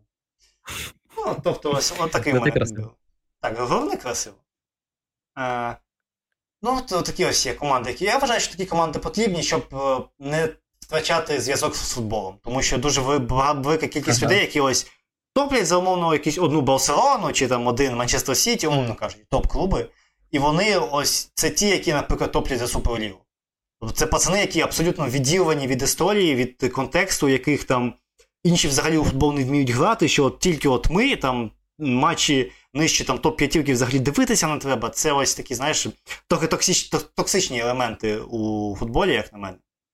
Тобто такі ж mm-hmm. живуть у своїй у своїй суперлізі для фанатів і іншого не, не помічають. Тобто це ось трохи мене е, вибиває. О. Ось е, таке у мене бачення. Я вважаю, що знову ж таки комусь це вигідно, але ось якось так. Що ти сказав, що от ти коментував фінал чемпіонату світу чемпіонату світу серед цих серед клубів, і там от був Лунін. Yeah. А от є якийсь, не знаю на рівні саме трансляторів інтерес, наприклад, що є український гравець е, у якомусь менш статусному матчі, що цьому mm-hmm. нададуть більше пріоритету, ніж ну, трохи більш статусного матчу. Ну, чи там. Ну, я не кажу там замість Ель Класіко показувати щось там інше, бо там грає Валенді Луня. А, Я кажу, по таке, mm-hmm. мовно кажучи, там грає, наприклад, Борусія, ну, наприклад, е, Дербі Рула. Я правильно кажу так? Рула. Цей Шалька. Шалька проти Борусії. І, умовно кажучи, паралельно mm-hmm. буде грати умовний байер, якби там грав, якби вони купили відку Мудрика проти того ж, наприклад, Паделбоуна, умовно кажучи, аутсайдера якогось. Mm-hmm. Чи був би пріоритет саме от Байеру Паделбоуну, бо там грає, умовно кажучи, українець для українського ринку? Чи такого немає? Хм. Цікаве запитання. Ем, ну, скажімо так, е, це схоже буде на рекламу, але це об'єктивно. В нас просто є можливість дивитися будь-який матч, який ти хочеш. Ну, Ми, типу, показуємо всі матчі. Ми не прив'язані там до одного каналу, до двох каналів, до трьох каналів. Вибираєш е, розділ спорт і дивишся е, будь-який матч, який ти хочеш, і коментатор, я впевнений, на українському футболісті точно буде. Бо часом бувало раніше таке, коли ми були трошки обмежені е, своїми потужностями, що ми не всі матчі могли коментувати, давали їх просто не тершумі. Зараз за рідкими виключеннями. Здається, це реально рідко буває, що матчі просто на інтершумі йдуть. А тобі це взагалі навіть ти не помічаєш, що коментатора десь немає, музику слухаєш. Вот. А так, е, ну, ми вимірюємо. Я я собі так думаю, я собі так уявляю, що Мегого вимірює не там е, статусами клубів, а зацікавленістю аудиторії чим більше зацікавленість аудиторії до матчу, тим е, статусніше для платформи є цей поєдинок. Якщо це грає, я не знаю, Соболь, він українець, але його ніхто там ну, не дивиться, там не так стежить, да? Е, то напевно він не буде йти в першому каналі, коли йде якийсь PSG Марсель. Але з іншого боку, все одно ми на нього звертаємо увагу, ми йому приділяємо ну, там буде коментатор, там буде трансляція. Е, того я, я не я не знаю, як відповісти на це питання. З одного боку, я його розумію, але з іншого боку, е, немає такого якогось ранжування, щоб там у нас була у нас був збір, якийсь і сказали, так, це топ-матч 1 на цьому тижні, це топ-матч 2, це топ-матч 3, це топ-матч 4. Тобто, такого це трохи не так працює. Чи це взагалі так не працює? А взагалі, ну тобто, ви вам вам взагалі кажуть, там, які там рейтинги у матчів, чи там це воно закрита інформація, до якої немає е, доступу взагалі хто, хто крім там вищого керівництва, кажучи? Ну, ми знаємо людей в компанії, які знають цю інформацію. Якщо нам цікаво, ми можемо запитати, але немає такого, що ти там заходиш в якийсь Google документ і можеш спокійно продивитися рейтинги, там е, відгуки всі про себе чи про цей матч і чогось такого. Тобто, це немає якогось централізованого, але якщо тобі дійсно цікаво, то ти знаєш кого запитати. Просто що, ну, я як коментатор, е, мене немає, напевно, цікавити, скільки людей дивляться мій матч. Там, там 10 їх, чи їх там 10 тисяч.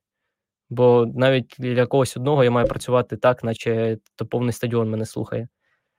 Звісно, прикольно там чути, коли там кажуть, ми там побили там рекорд платформи на цьому матчі. Ти такий вау, клас, е, молодці, значить, е, я буду отримувати зарплату, бо люди купили підписку. Але ну, ці цифри не не те, що найбільше нас цікавить. А де ну, мене, мене, ну, мене, мене як коментатор мається на увазі для платформи, це зрозуміло важливо, і там, я думаю, аналізують серйозно. До речі, ти сказав от по підписку, я згадав ще одне цікаве питання. А коментаторам дають е, безкоштовну підписку на сервіс? коментаторам дають е, підписку за одну гривню. А. Да, да, да. Все ж таки. Е, ну, вважається, я не знаю. Це, це, я думаю, така якась історія, що треба, щоб все одно платіж провівся. Ну, е, так. Ну там там якісь постійно я пам'ятаю з дитинства якісь конкурси були, типу, виграти там безкоштовно, а потім там е, стояла зірочка і написано безкоштовно, мається на увазі там за одну гривню. Я думаю, це якась юридична типу, тема, що безкоштовно безкоштовно не можна. Треба купити, але за там одну гривню. Щоб була транзакція, От. щоб напевно там податкові да, сказати, да, що ви там просто не цього ну, не, ну напевно. Я ну піду да, думаю, що воно якось так. І виходить, що там фільми можемо купувати також за одну гривню і все таке. І це стосується як штатних коментаторів, ті, які зарплату отримують, так і коментаторів, які е, з нами на фрілансі працюють. Ну це ж нереально. Ти готуєшся до матчу е, там, ну, до будь-якого матчу, і тобі треба подивитися, як вони грають, і все таке. І платформа сама зацікавлена в тому, щоб ти краще підготувався, тому вона готова йти тобі на зустріч. Я думаю, це правильно і логічно. Ну так, я згоден. Коротше, е, шок контент, е, платформа обкладає коментаторів на одну гривню. Будь ласка, читайте розслідування сенсації. У мене, до речі, як це, є, є картка, і туди вже не приходять гроші. Але там було щось, типу, 40, 45 гривень. Знаєш? Ну, я думаю, в багатьох людей є картки з банків, які не розуміють, і люди не розуміють і не пам'ятають, як вони взагалі там відкрили їх. І от. І в мене до цієї карти прив'язаний прив'язаний Megogo профіль. І я думаю, треба ну, треба перевести на іншу карту, бо все ж таки я там купую там фільми якісь чи там підписку оформлю на місяць, а потім думаю, Серега, тебе там 47 гривень. По одній гривні ти можеш ще кілька років неї оплачувати. Що ти вигадуєш? Нащо її міняти? Це в мене так само з е, монобанківською карткою і Spotify. Тобто я монобанком вже майже не користуюся, але от в мене там ага. Е, Spotify студентська підписка, і я просто регулярно ага. кожен місяць закидую 2,5 долари на ту картку і все. І на цьому весь мій контакт з цією карткою закінчується. Воно там ще якийсь кеш, кешбек капає, який там наповнений живим ідеєю. І все. Це така замкнена екосистема, в яку я не лізу. А, Тому так. Ну що ж, дійсно, це логічно. Це знаєш, це корпоративні послуги, так, що дають доступ до якихось своїх потужностей. Плюс так, це буквально для того, щоб е, можна було якісно виконувати свою роботу. Угу. Але ми, до речі, мені здається, до цього прийшли якось, знаєш, згодом. Тобто, коли я тільки почав працювати, то я ну, сам купував за свої гроші підписку. І я думаю, через те, що просто, типу, мені якось там, може, скромність не дозволяла запитати.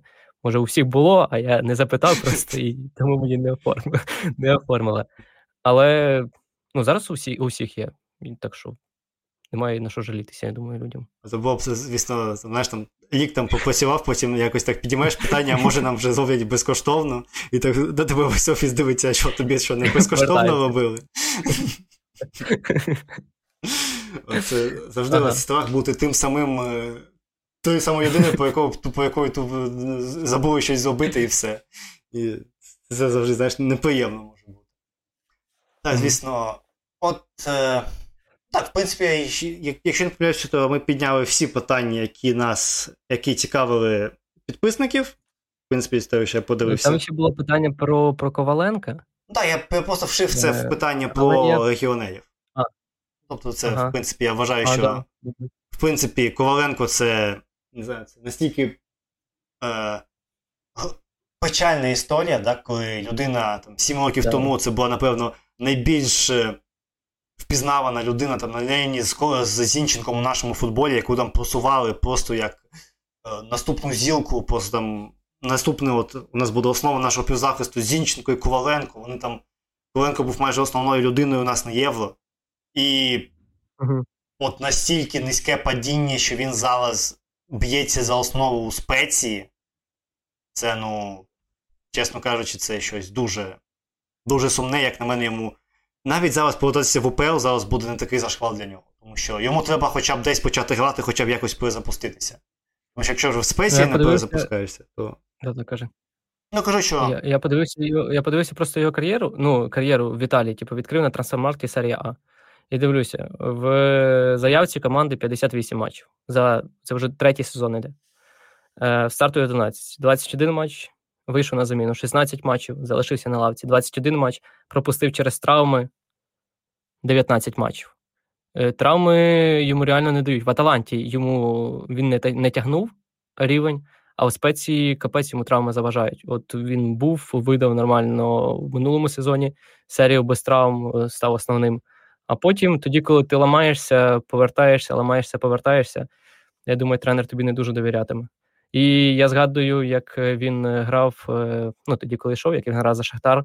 Там же там такі батли були довкола нього. Правда? Я ж не помиляюся, що типу хтось казав, Коваленко це супер, це мега топ, це наше майбутнє. А паралельно казали, подивіться, як він грає. Він же насправді там е, е, супер повільний якийсь. Кажуть, ні, він вертикальний футболіст. І були такі суперечки: він класний футболіст чи не класний футболіст. Ну я вважаю, і що зараз... це був дійсно футболіст величезного потенціалу, але, як на мене, прихід Фонсеки його просто вбив. Тобто Фонсека, як mm-hmm. на мене, це був тренер, який приходив і, він, і от він давав результат прямо зараз, прямо тут, і він виставляв завжди найкращий склад.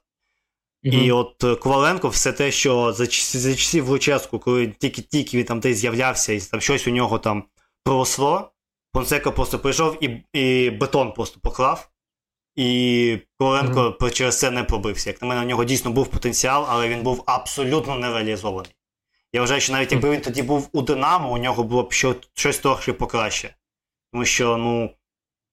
Він дійсно такий більш вертикальний футболіст, і в принципі для гри Динамо він, напевно, навіть трошки більше би підійшов. Але, ну, так склалася доля, і от коли він вже йшов, то дійсно він вже був. Е, як ви дізнався, що він там мав буде мати, якщо не прийдеться, першу зарплатню в Аталанті. Ну, чесно кажучи, я був настільки шокований цим фактом, що, ну. Це, звісно, е, добре, що він пішов, але, як на мене, він пішов е, не на той рівень. Як на мене, йому треба було одразу йти в умовну спецію і звідти починати шлях, а не ще рік бути в Аталанті, і потім вже знову йти до, до, до тої самої спеції. Як на мене, йому треба більш реалістично оцінювати свої можливості. А він цього не Але зробив. загалом, якщо там на його персоні не зациклюватися, то ну, таких футболістів було неймовірна кількість у багатьох країн, і в багатьох академій, які були суперзірками. Потім здавалося, логічно йшли на підвищення, чи там чи нелогічно, а з якимось там е, уже після якогось спаду, але все ж кудись йшли і не загравали, і зрештою були суперталантами, а не стали, ну, глобально не стали ніким. Хочеться вірити, що все-таки в нього ще щось буде хороше в кар'єрі. Ну, правильно? Йому, йому ж 26, якщо я не помиляюся. От, поплав мене скільки йому. Зараз скажу. Ага, 26. 14-го. А, 27 буде. Ну, От післязавтра. В принципі, о, то, то, то з прийдешнім його виходить. Ну, я так розумію, що. О, почекай, людина 14 лютого народилася? Ну, це, звісно, має у дівчини сам сам е, просити подарунок. Нічого до вас. The Champions. Так. Якраз собі чемпіонів на день народження. Так. Ну от, в принципі, в принципі, як на мене, в нього ще є час, як як мінімум, перезапуститися у щось більш-менш. І були більш пізні е, ці е, бенефіси. Наприклад, той же Олшич. Ну, він, в принципі, десь так і стартанув. Mm-hmm. Ну, в принципі, що заважає Коваленку зараз пройти кудись і у лізі чемпіонів когось похоронити? Ну, ніщо. Головне, це Головне це не забити на футбол і не здатися. Це да, питання питання багато багато в чому в голові, дійсно. І тоді, коли тебе травми вибивають, і, ну я не знаю, як це, бо я не професійний футболіст, але, типу, читав, зрозуміло, що достатньо слухав. до... І це абсолютно логічно виглядає. Коли ти набираєш форму, здається, все окей, а потім знову травмуєшся, треба починати все спочатку, набираєш форму, і тренер тобі починає не довіряти, бо він знає, що ти ламаєшся. І і типу, ти сам починаєш собі зневірюватися. А, Умовно, те контрактом до якогось там на на два роки ще. Не знаю, до речі, скільки у нього контракти ще. І ти розумієш, що тебе зарплата буде, все окей. Е, Ну, добре, посажу на лавці. Багато хто ж приходить до таких висновків, правильно? Ну, Я загалом, просто що мені хотілося сказати, мені здається, у нас в українців є таке відчуття до до літа 23-го. Угу. А, він він, він же в оренді за таланти. А в Аталанті у нього до 25-го контракту рік. До 25-го року контракт. Там взагалі все все, все, все, все в шоколаді. Коротше, що я хотів сказати, у мене таке відчуття, що у нас в українців є супертотальне бажання бути найкращими, найкращими в усьому. Чого це ми не виграємо все в легкій атлетиці? Чого це ми не виграємо все в баскеті? Чого це ми не виграємо все в футболі? Чого наші футболісти не грають в Барселонах і всьому такому? Або якщо ти умовно граєш десь в спеції, так ти слабак, ти граєш тільки в спеції. От ти будеш класним тоді, коли будеш е, в Манчестер Сіті. А чого ти в Манчестер Сіті не рішаєш в кожному матчі? От, звісно, ти будеш вигравати там з Манчестер Сіті все, бо вони грають добре. Ти піди кудись де-інде. Та це арсенал не через тебе виграє, чи там та ти перейшов за 80 лямів, то що ти розпіарений тіктокер. Е, типу такого, ми хочемо, щоб наші були прям супер-мега крутими. Якщо вони не супер-мега круті, то тоді вони якісь посередності, яким чогось пощастило. А я за те, щоб наші футболісти, і, ну бо ми про футбол говоримо, щоб вони їхали в якісь нові контексти, щоб вони їхали в якісь нові чемпіонати, пробували там дорогу для інших гравців, розвивалися як особистості, а не киснули тут, в, в нашій першості, яка не найкращої якості. Ну, я Того, я за те, щоб я за те, щоб грали в спеціях, в Анже скрізь, де тільки можливо. Скільки ти дивишся, скільки поляків грає за кордоном, ну зважаючи на те, що ти зараз живеш, і дивишся на те, скільки українців грає за кордоном. Те, що у нас взимку відбулося, скільки в нас зараз футболістів в топ-5 чемпіонатах, це беруся за голову і вау. Дивлюся на УПЛ і розумію, що ще є футболісти, які можуть поїхати туди і бути, типу, ну на нормальних на ролях своїх клубів клубах. А є ще гравці, які можуть поїхати туди і бути ну там гравцями резерву, е, ну там найближчого, чи грати з якихось аутсайдерів. Чому би і ні? Я хочу хочу бачити, і, і, і, наскільки конкурентними взагалі є наші гравці. Хочу розуміти це. знаєш. А то ми там бачимо там одного, двох, трьох, і не розуміємо взагалі, на якому рівні наші футболісти.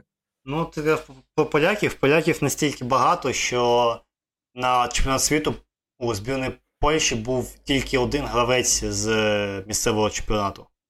І то це 19-річний е, Вінгер от Злеха, якого ще просто не встигли купити. І, в принципі, я думаю, вліт, влітку думаю, це вже виправлять, тому що це дійсно дуже крутий футболіст е, Міхал Сколещ. Тобто, в принципі, реально дуже крута, дуже крутий молодий. І, в принципі, думаю, влітку його хтось з Бундесліги забере, тому що, в принципі, у нас тут вінгерів з екстракласи у у цьому у, Бунде... у Німеччині дуже цінують.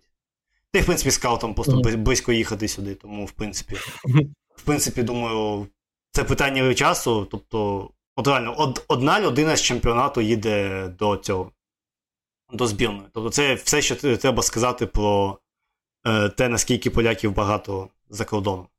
Це дійсно те, до чого але, нам треба рухатися. Але тут, тут, я думаю, треба ще подивитися, що умовно ну, Шахтар, Динамо, там стабільні учасники групових етапів Єврокубків.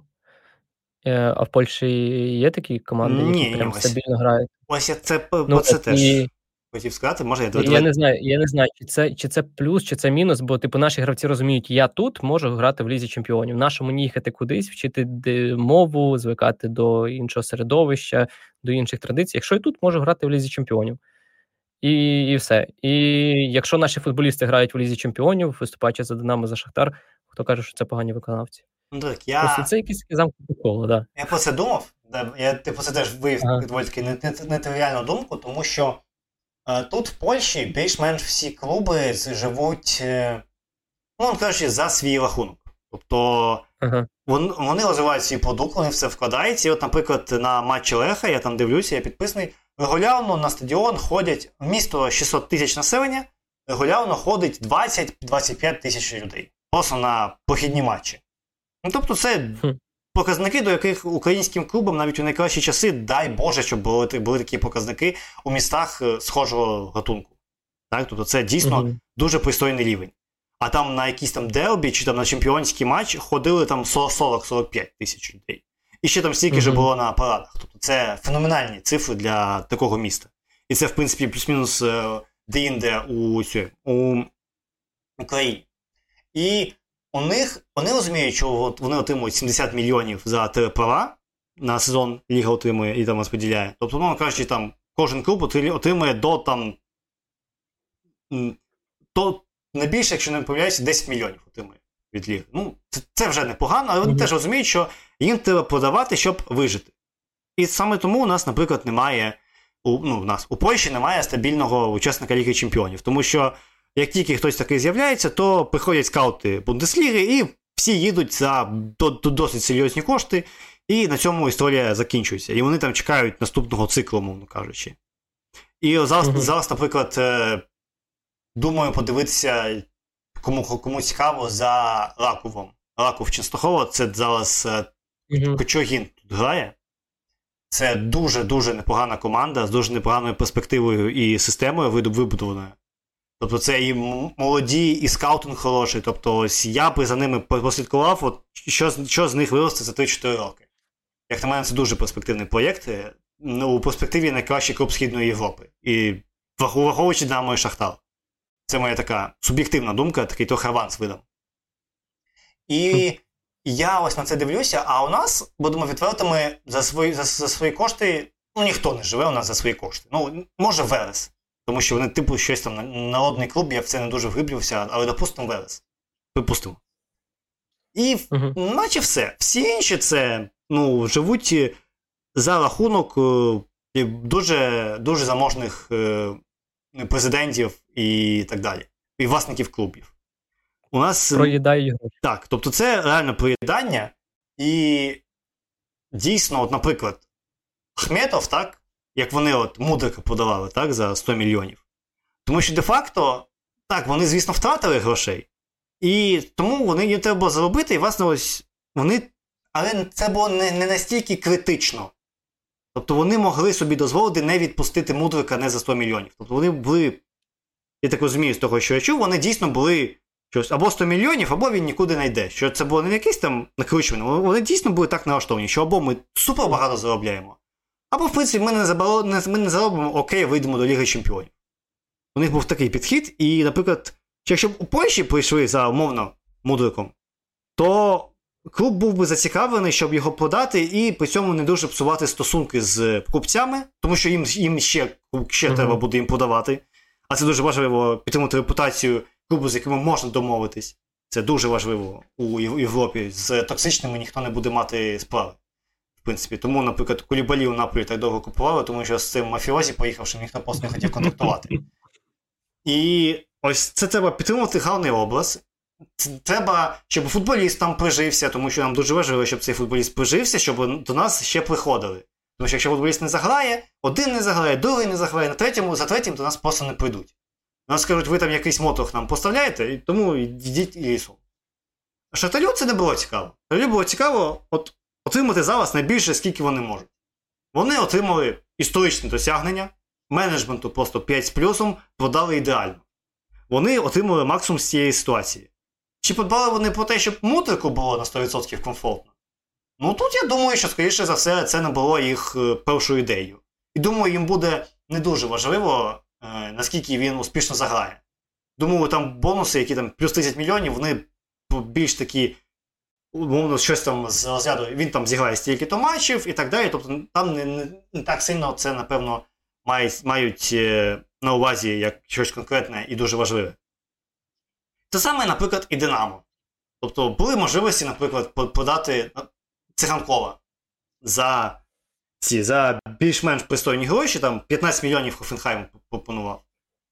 Колись там дуже давно дуже-дуже давно, але пропонував. І в принципі, в принципі, ну тоді це був дійсно був міг бути непоганий кейс, але от Суркіс створив, напевно, собі вже атмосферу, що от він завжди м- він попросить дуже багато. І через це, наприклад, думаю, що з Суркісом не так багато хто має, хоче мати справу. Тому що сформований образ такого от людини, яка веде переговори. І ось думаю, через це він тільки зараз почав подавати, тому що, скоріш за все, зараз повна дупа з фінансами. І тут треба тупо вижити. І тупо вижити, от тепер вже там 25 мільйонів від бонуса за забавного виглядають як о, супер беремо. Я думаю, в нормальній ситуації він би просив 30 плюс, а то і 40. Тобто, поки не припече, у нас в клубів не буде е, задачі когось вигідно подати. І так, за рахунок цього, звісно, Динамо і Шахтар мають більше можливості підтримати своїх кращих виконавців, і як е, наслідок Е, виходити до Ліги Чемпіонів. Тобто, це якби у нас була модель, як у поляків, тобто ми виростаємо, подаємо, то у нас був би плюс-мінус такий же рівень. Була б Легія, не знаю, хто б у нас був Легією, чи Динамо, чи Шахтар, як Легія з історії, тому скажу, що Динамо. А, Був би якась така легія, яка іноді заскакує до Ліги Чемпіонів, там 9-1 хапає від Борусії, світить якихось своїх лідерів, продає і поновую там декілька років їх не бачить. От у мене таке бачення. Тому, в принципі, мені польський футбол подобається, бо він більш здоровий. Тут не буває, як, наприклад, у Волської, що затримали цього живаго, і все там, Волського там е, бюджет на, на третину зменшуємо, щось там виживаємо, нікого не купляємо, і легіонери йдуть, будемо зараз е, з зглянутими поясами щось робити. Тут такого, тут таке менш можливе, скажімо так. Отака у мене. Я можу підписатися під більшістю слів, які і все.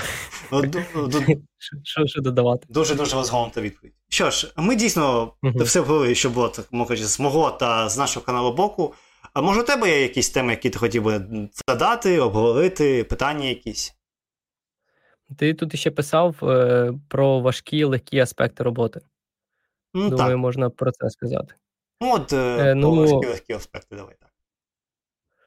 Найважчий аспект е, для мене е, це те, що ти маєш завжди бути в напрязі, ну, в контексті, ти маєш думати про те, що чи ти нічого не пропустив. Тобто, це не та професія, яку ти навчився от, коментувати, і все, ти вмієш коментувати. Час від часу ти можеш якісь курси підвищення кваліфікації проходити, і все. Але ти професіонал, ти точно затребуваний. А це не так працює. Якщо ти випадаєш там на якийсь місяць, на кілька тижнів, і ти не знаєш, що відбувалося, а потім е, ти вже починаєш е, зависати, ти треба більше часу на підготовку.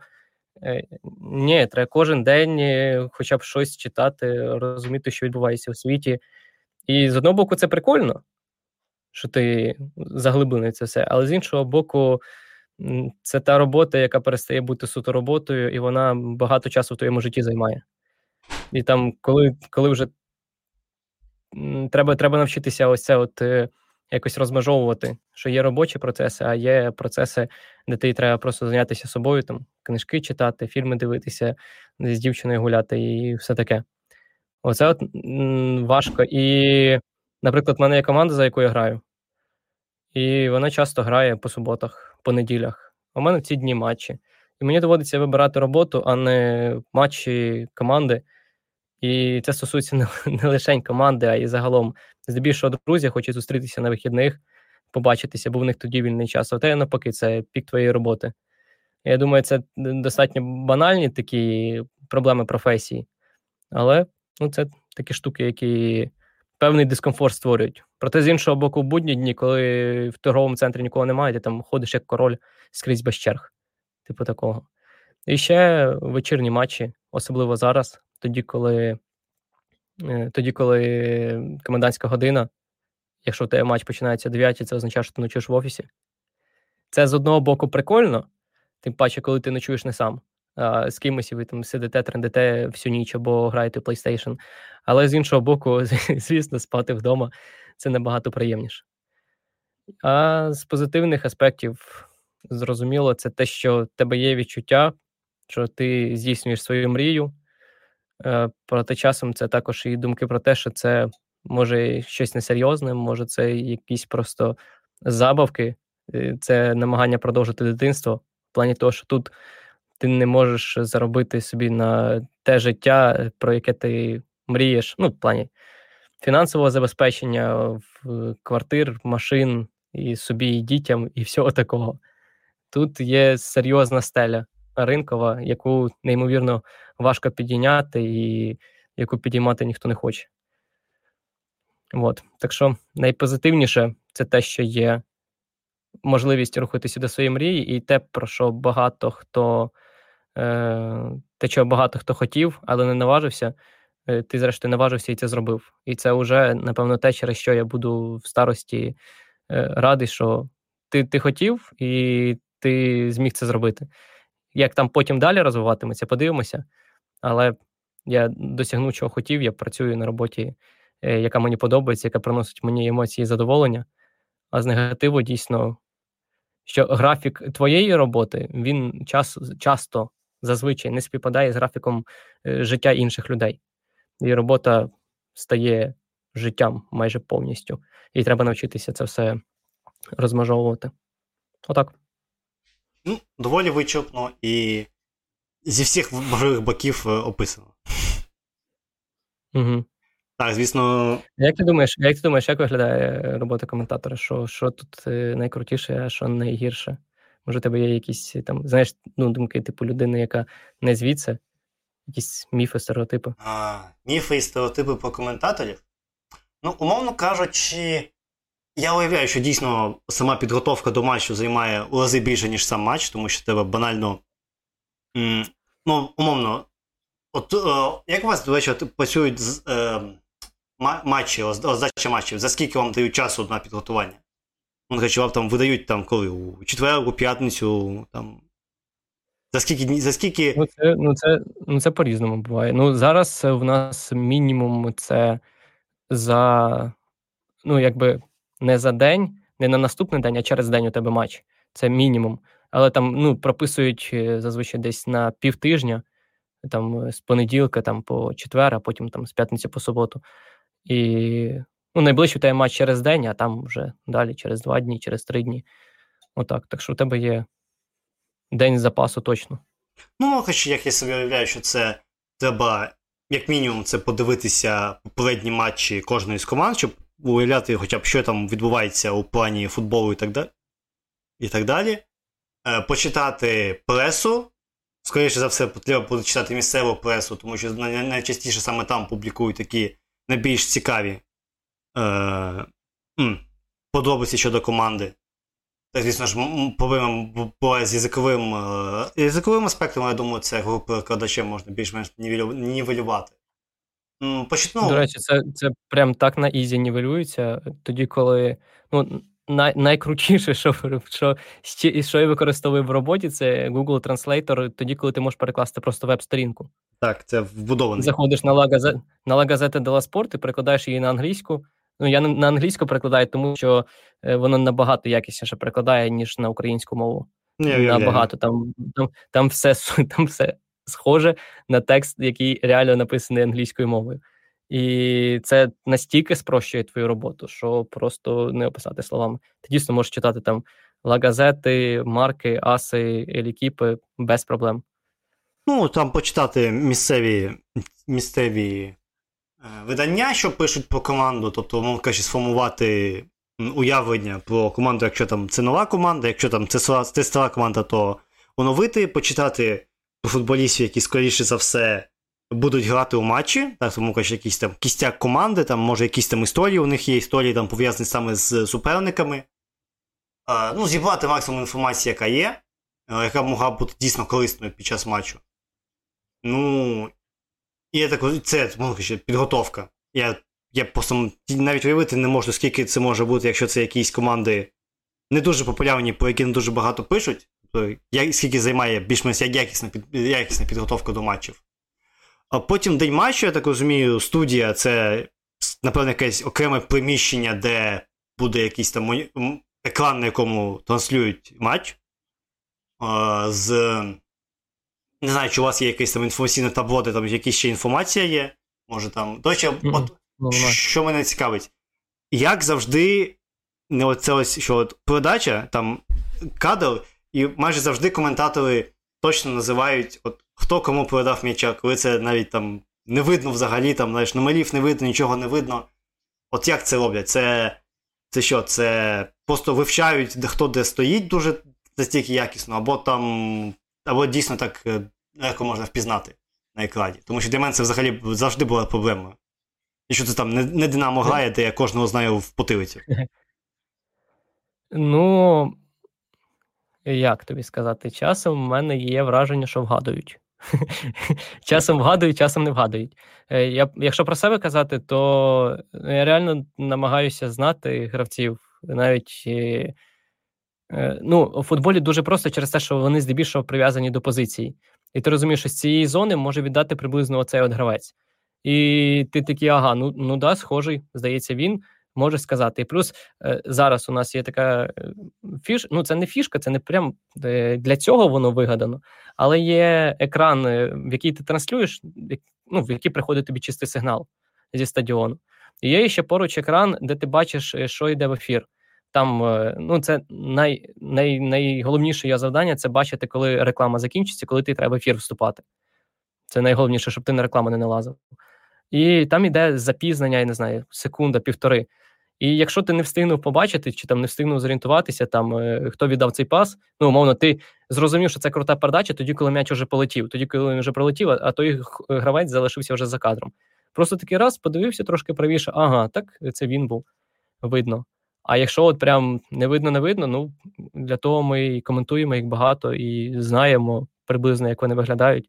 Багато хто вже як рідні, хоча ти таких е, питаєш у людей, хто такий Бранко Ванденбумен, а вони не відстрелюють. А ти знаєш, змушений знати. А часом буває реально пальцем в небо, і ти дивишся матч і бачиш, що є таке, є таке, простежується. Ну, от це це для мене. От, я, я, я от буквально тільки що згадав, що це дійсно мене завжди цікаво. От, Як як це блін, відбувається? Тому що я тільки Динамо трохи більш-менш навчився відрізняти, тому для мене це трохи так чорна магія місцями. місцями. І, в принципі, mm-hmm. тобто, це йде. Ну, йде сигнал, і просто, мовно кажучи, йде коментар, я так розумію, з трошки невеликою затримкою для ефіру, щоб більш-менш було синхронізовано. От, е, в принципі, напевно, в перерві. Це, скоріш за все, я підозрюю, що може якийсь чай чи вода, щоб горло не померло. І може там, мовно почитати там щось там в Твіттері чи щось там, може, якісь там новини в перерві будуть, може там, може якісь там цікаві статистичні факти. Як я знаю, я сам знаю, що дуже люблять там в, після першого тайму там публікувати щось там, якусь там цікаву статистику по якомусь гравцю за тайм, чи щось таке, що що можна використати у другому таймі. Тому що до мене завжди проблема, що у нас є бот, який нам скрапить новини і кидає, щоб ми робили пости. І там в якийсь момент просто за, я дивлюся, ого, яка крута статистика там за 45 хвилин. Я такий, а можна мені те саме за 90 хвилин? А немає того самого за 90 хвилин. Вони зробили за 45, а за, за 90 вони не зробили. От я такий, ну круто, буду я чи за день чи на наступний день після матчу постити статистику за перший тайм. Ну, саме те, що потрібно. Тому от, е, така у мене біль. В принципі, дуже корисна я ігра думаю, для коментаторів у перерві, але не для угу. статистичних каналів. Тому. а, Ось так. А, а звідки цю статистику підтягується? До речі, цікаво, бо я ну, mm, я не не проти був би, щоб мені приходила також така історія. А, Ну, це Ну, це е, е, Опта любить е, публікуватися, опублікувати Опта аналіст. Хускоут це майже весь їх контент, вони mm-hmm. якраз публікують там за 45 хвилин і так далі. Статсбомб mm-hmm. іноді викидають таке. Там вони можуть там якісь там калти за 45 хвилин скласти. Там, Якщо там буде якась там аномалія за кількістю ударів, то вони можуть кинути калту цих ударів за 45 хвилин і сказати: от дивіться, яка штука. Тобто ось такі от різні штуки, саме такі крупні uh-huh. ресурси таким промишляють. Думаю, що скажеш більш неочевидно. Але ну, я в перерві зараз на опту заходжу. Мене тільки бісять ці всі Пауло Хосе.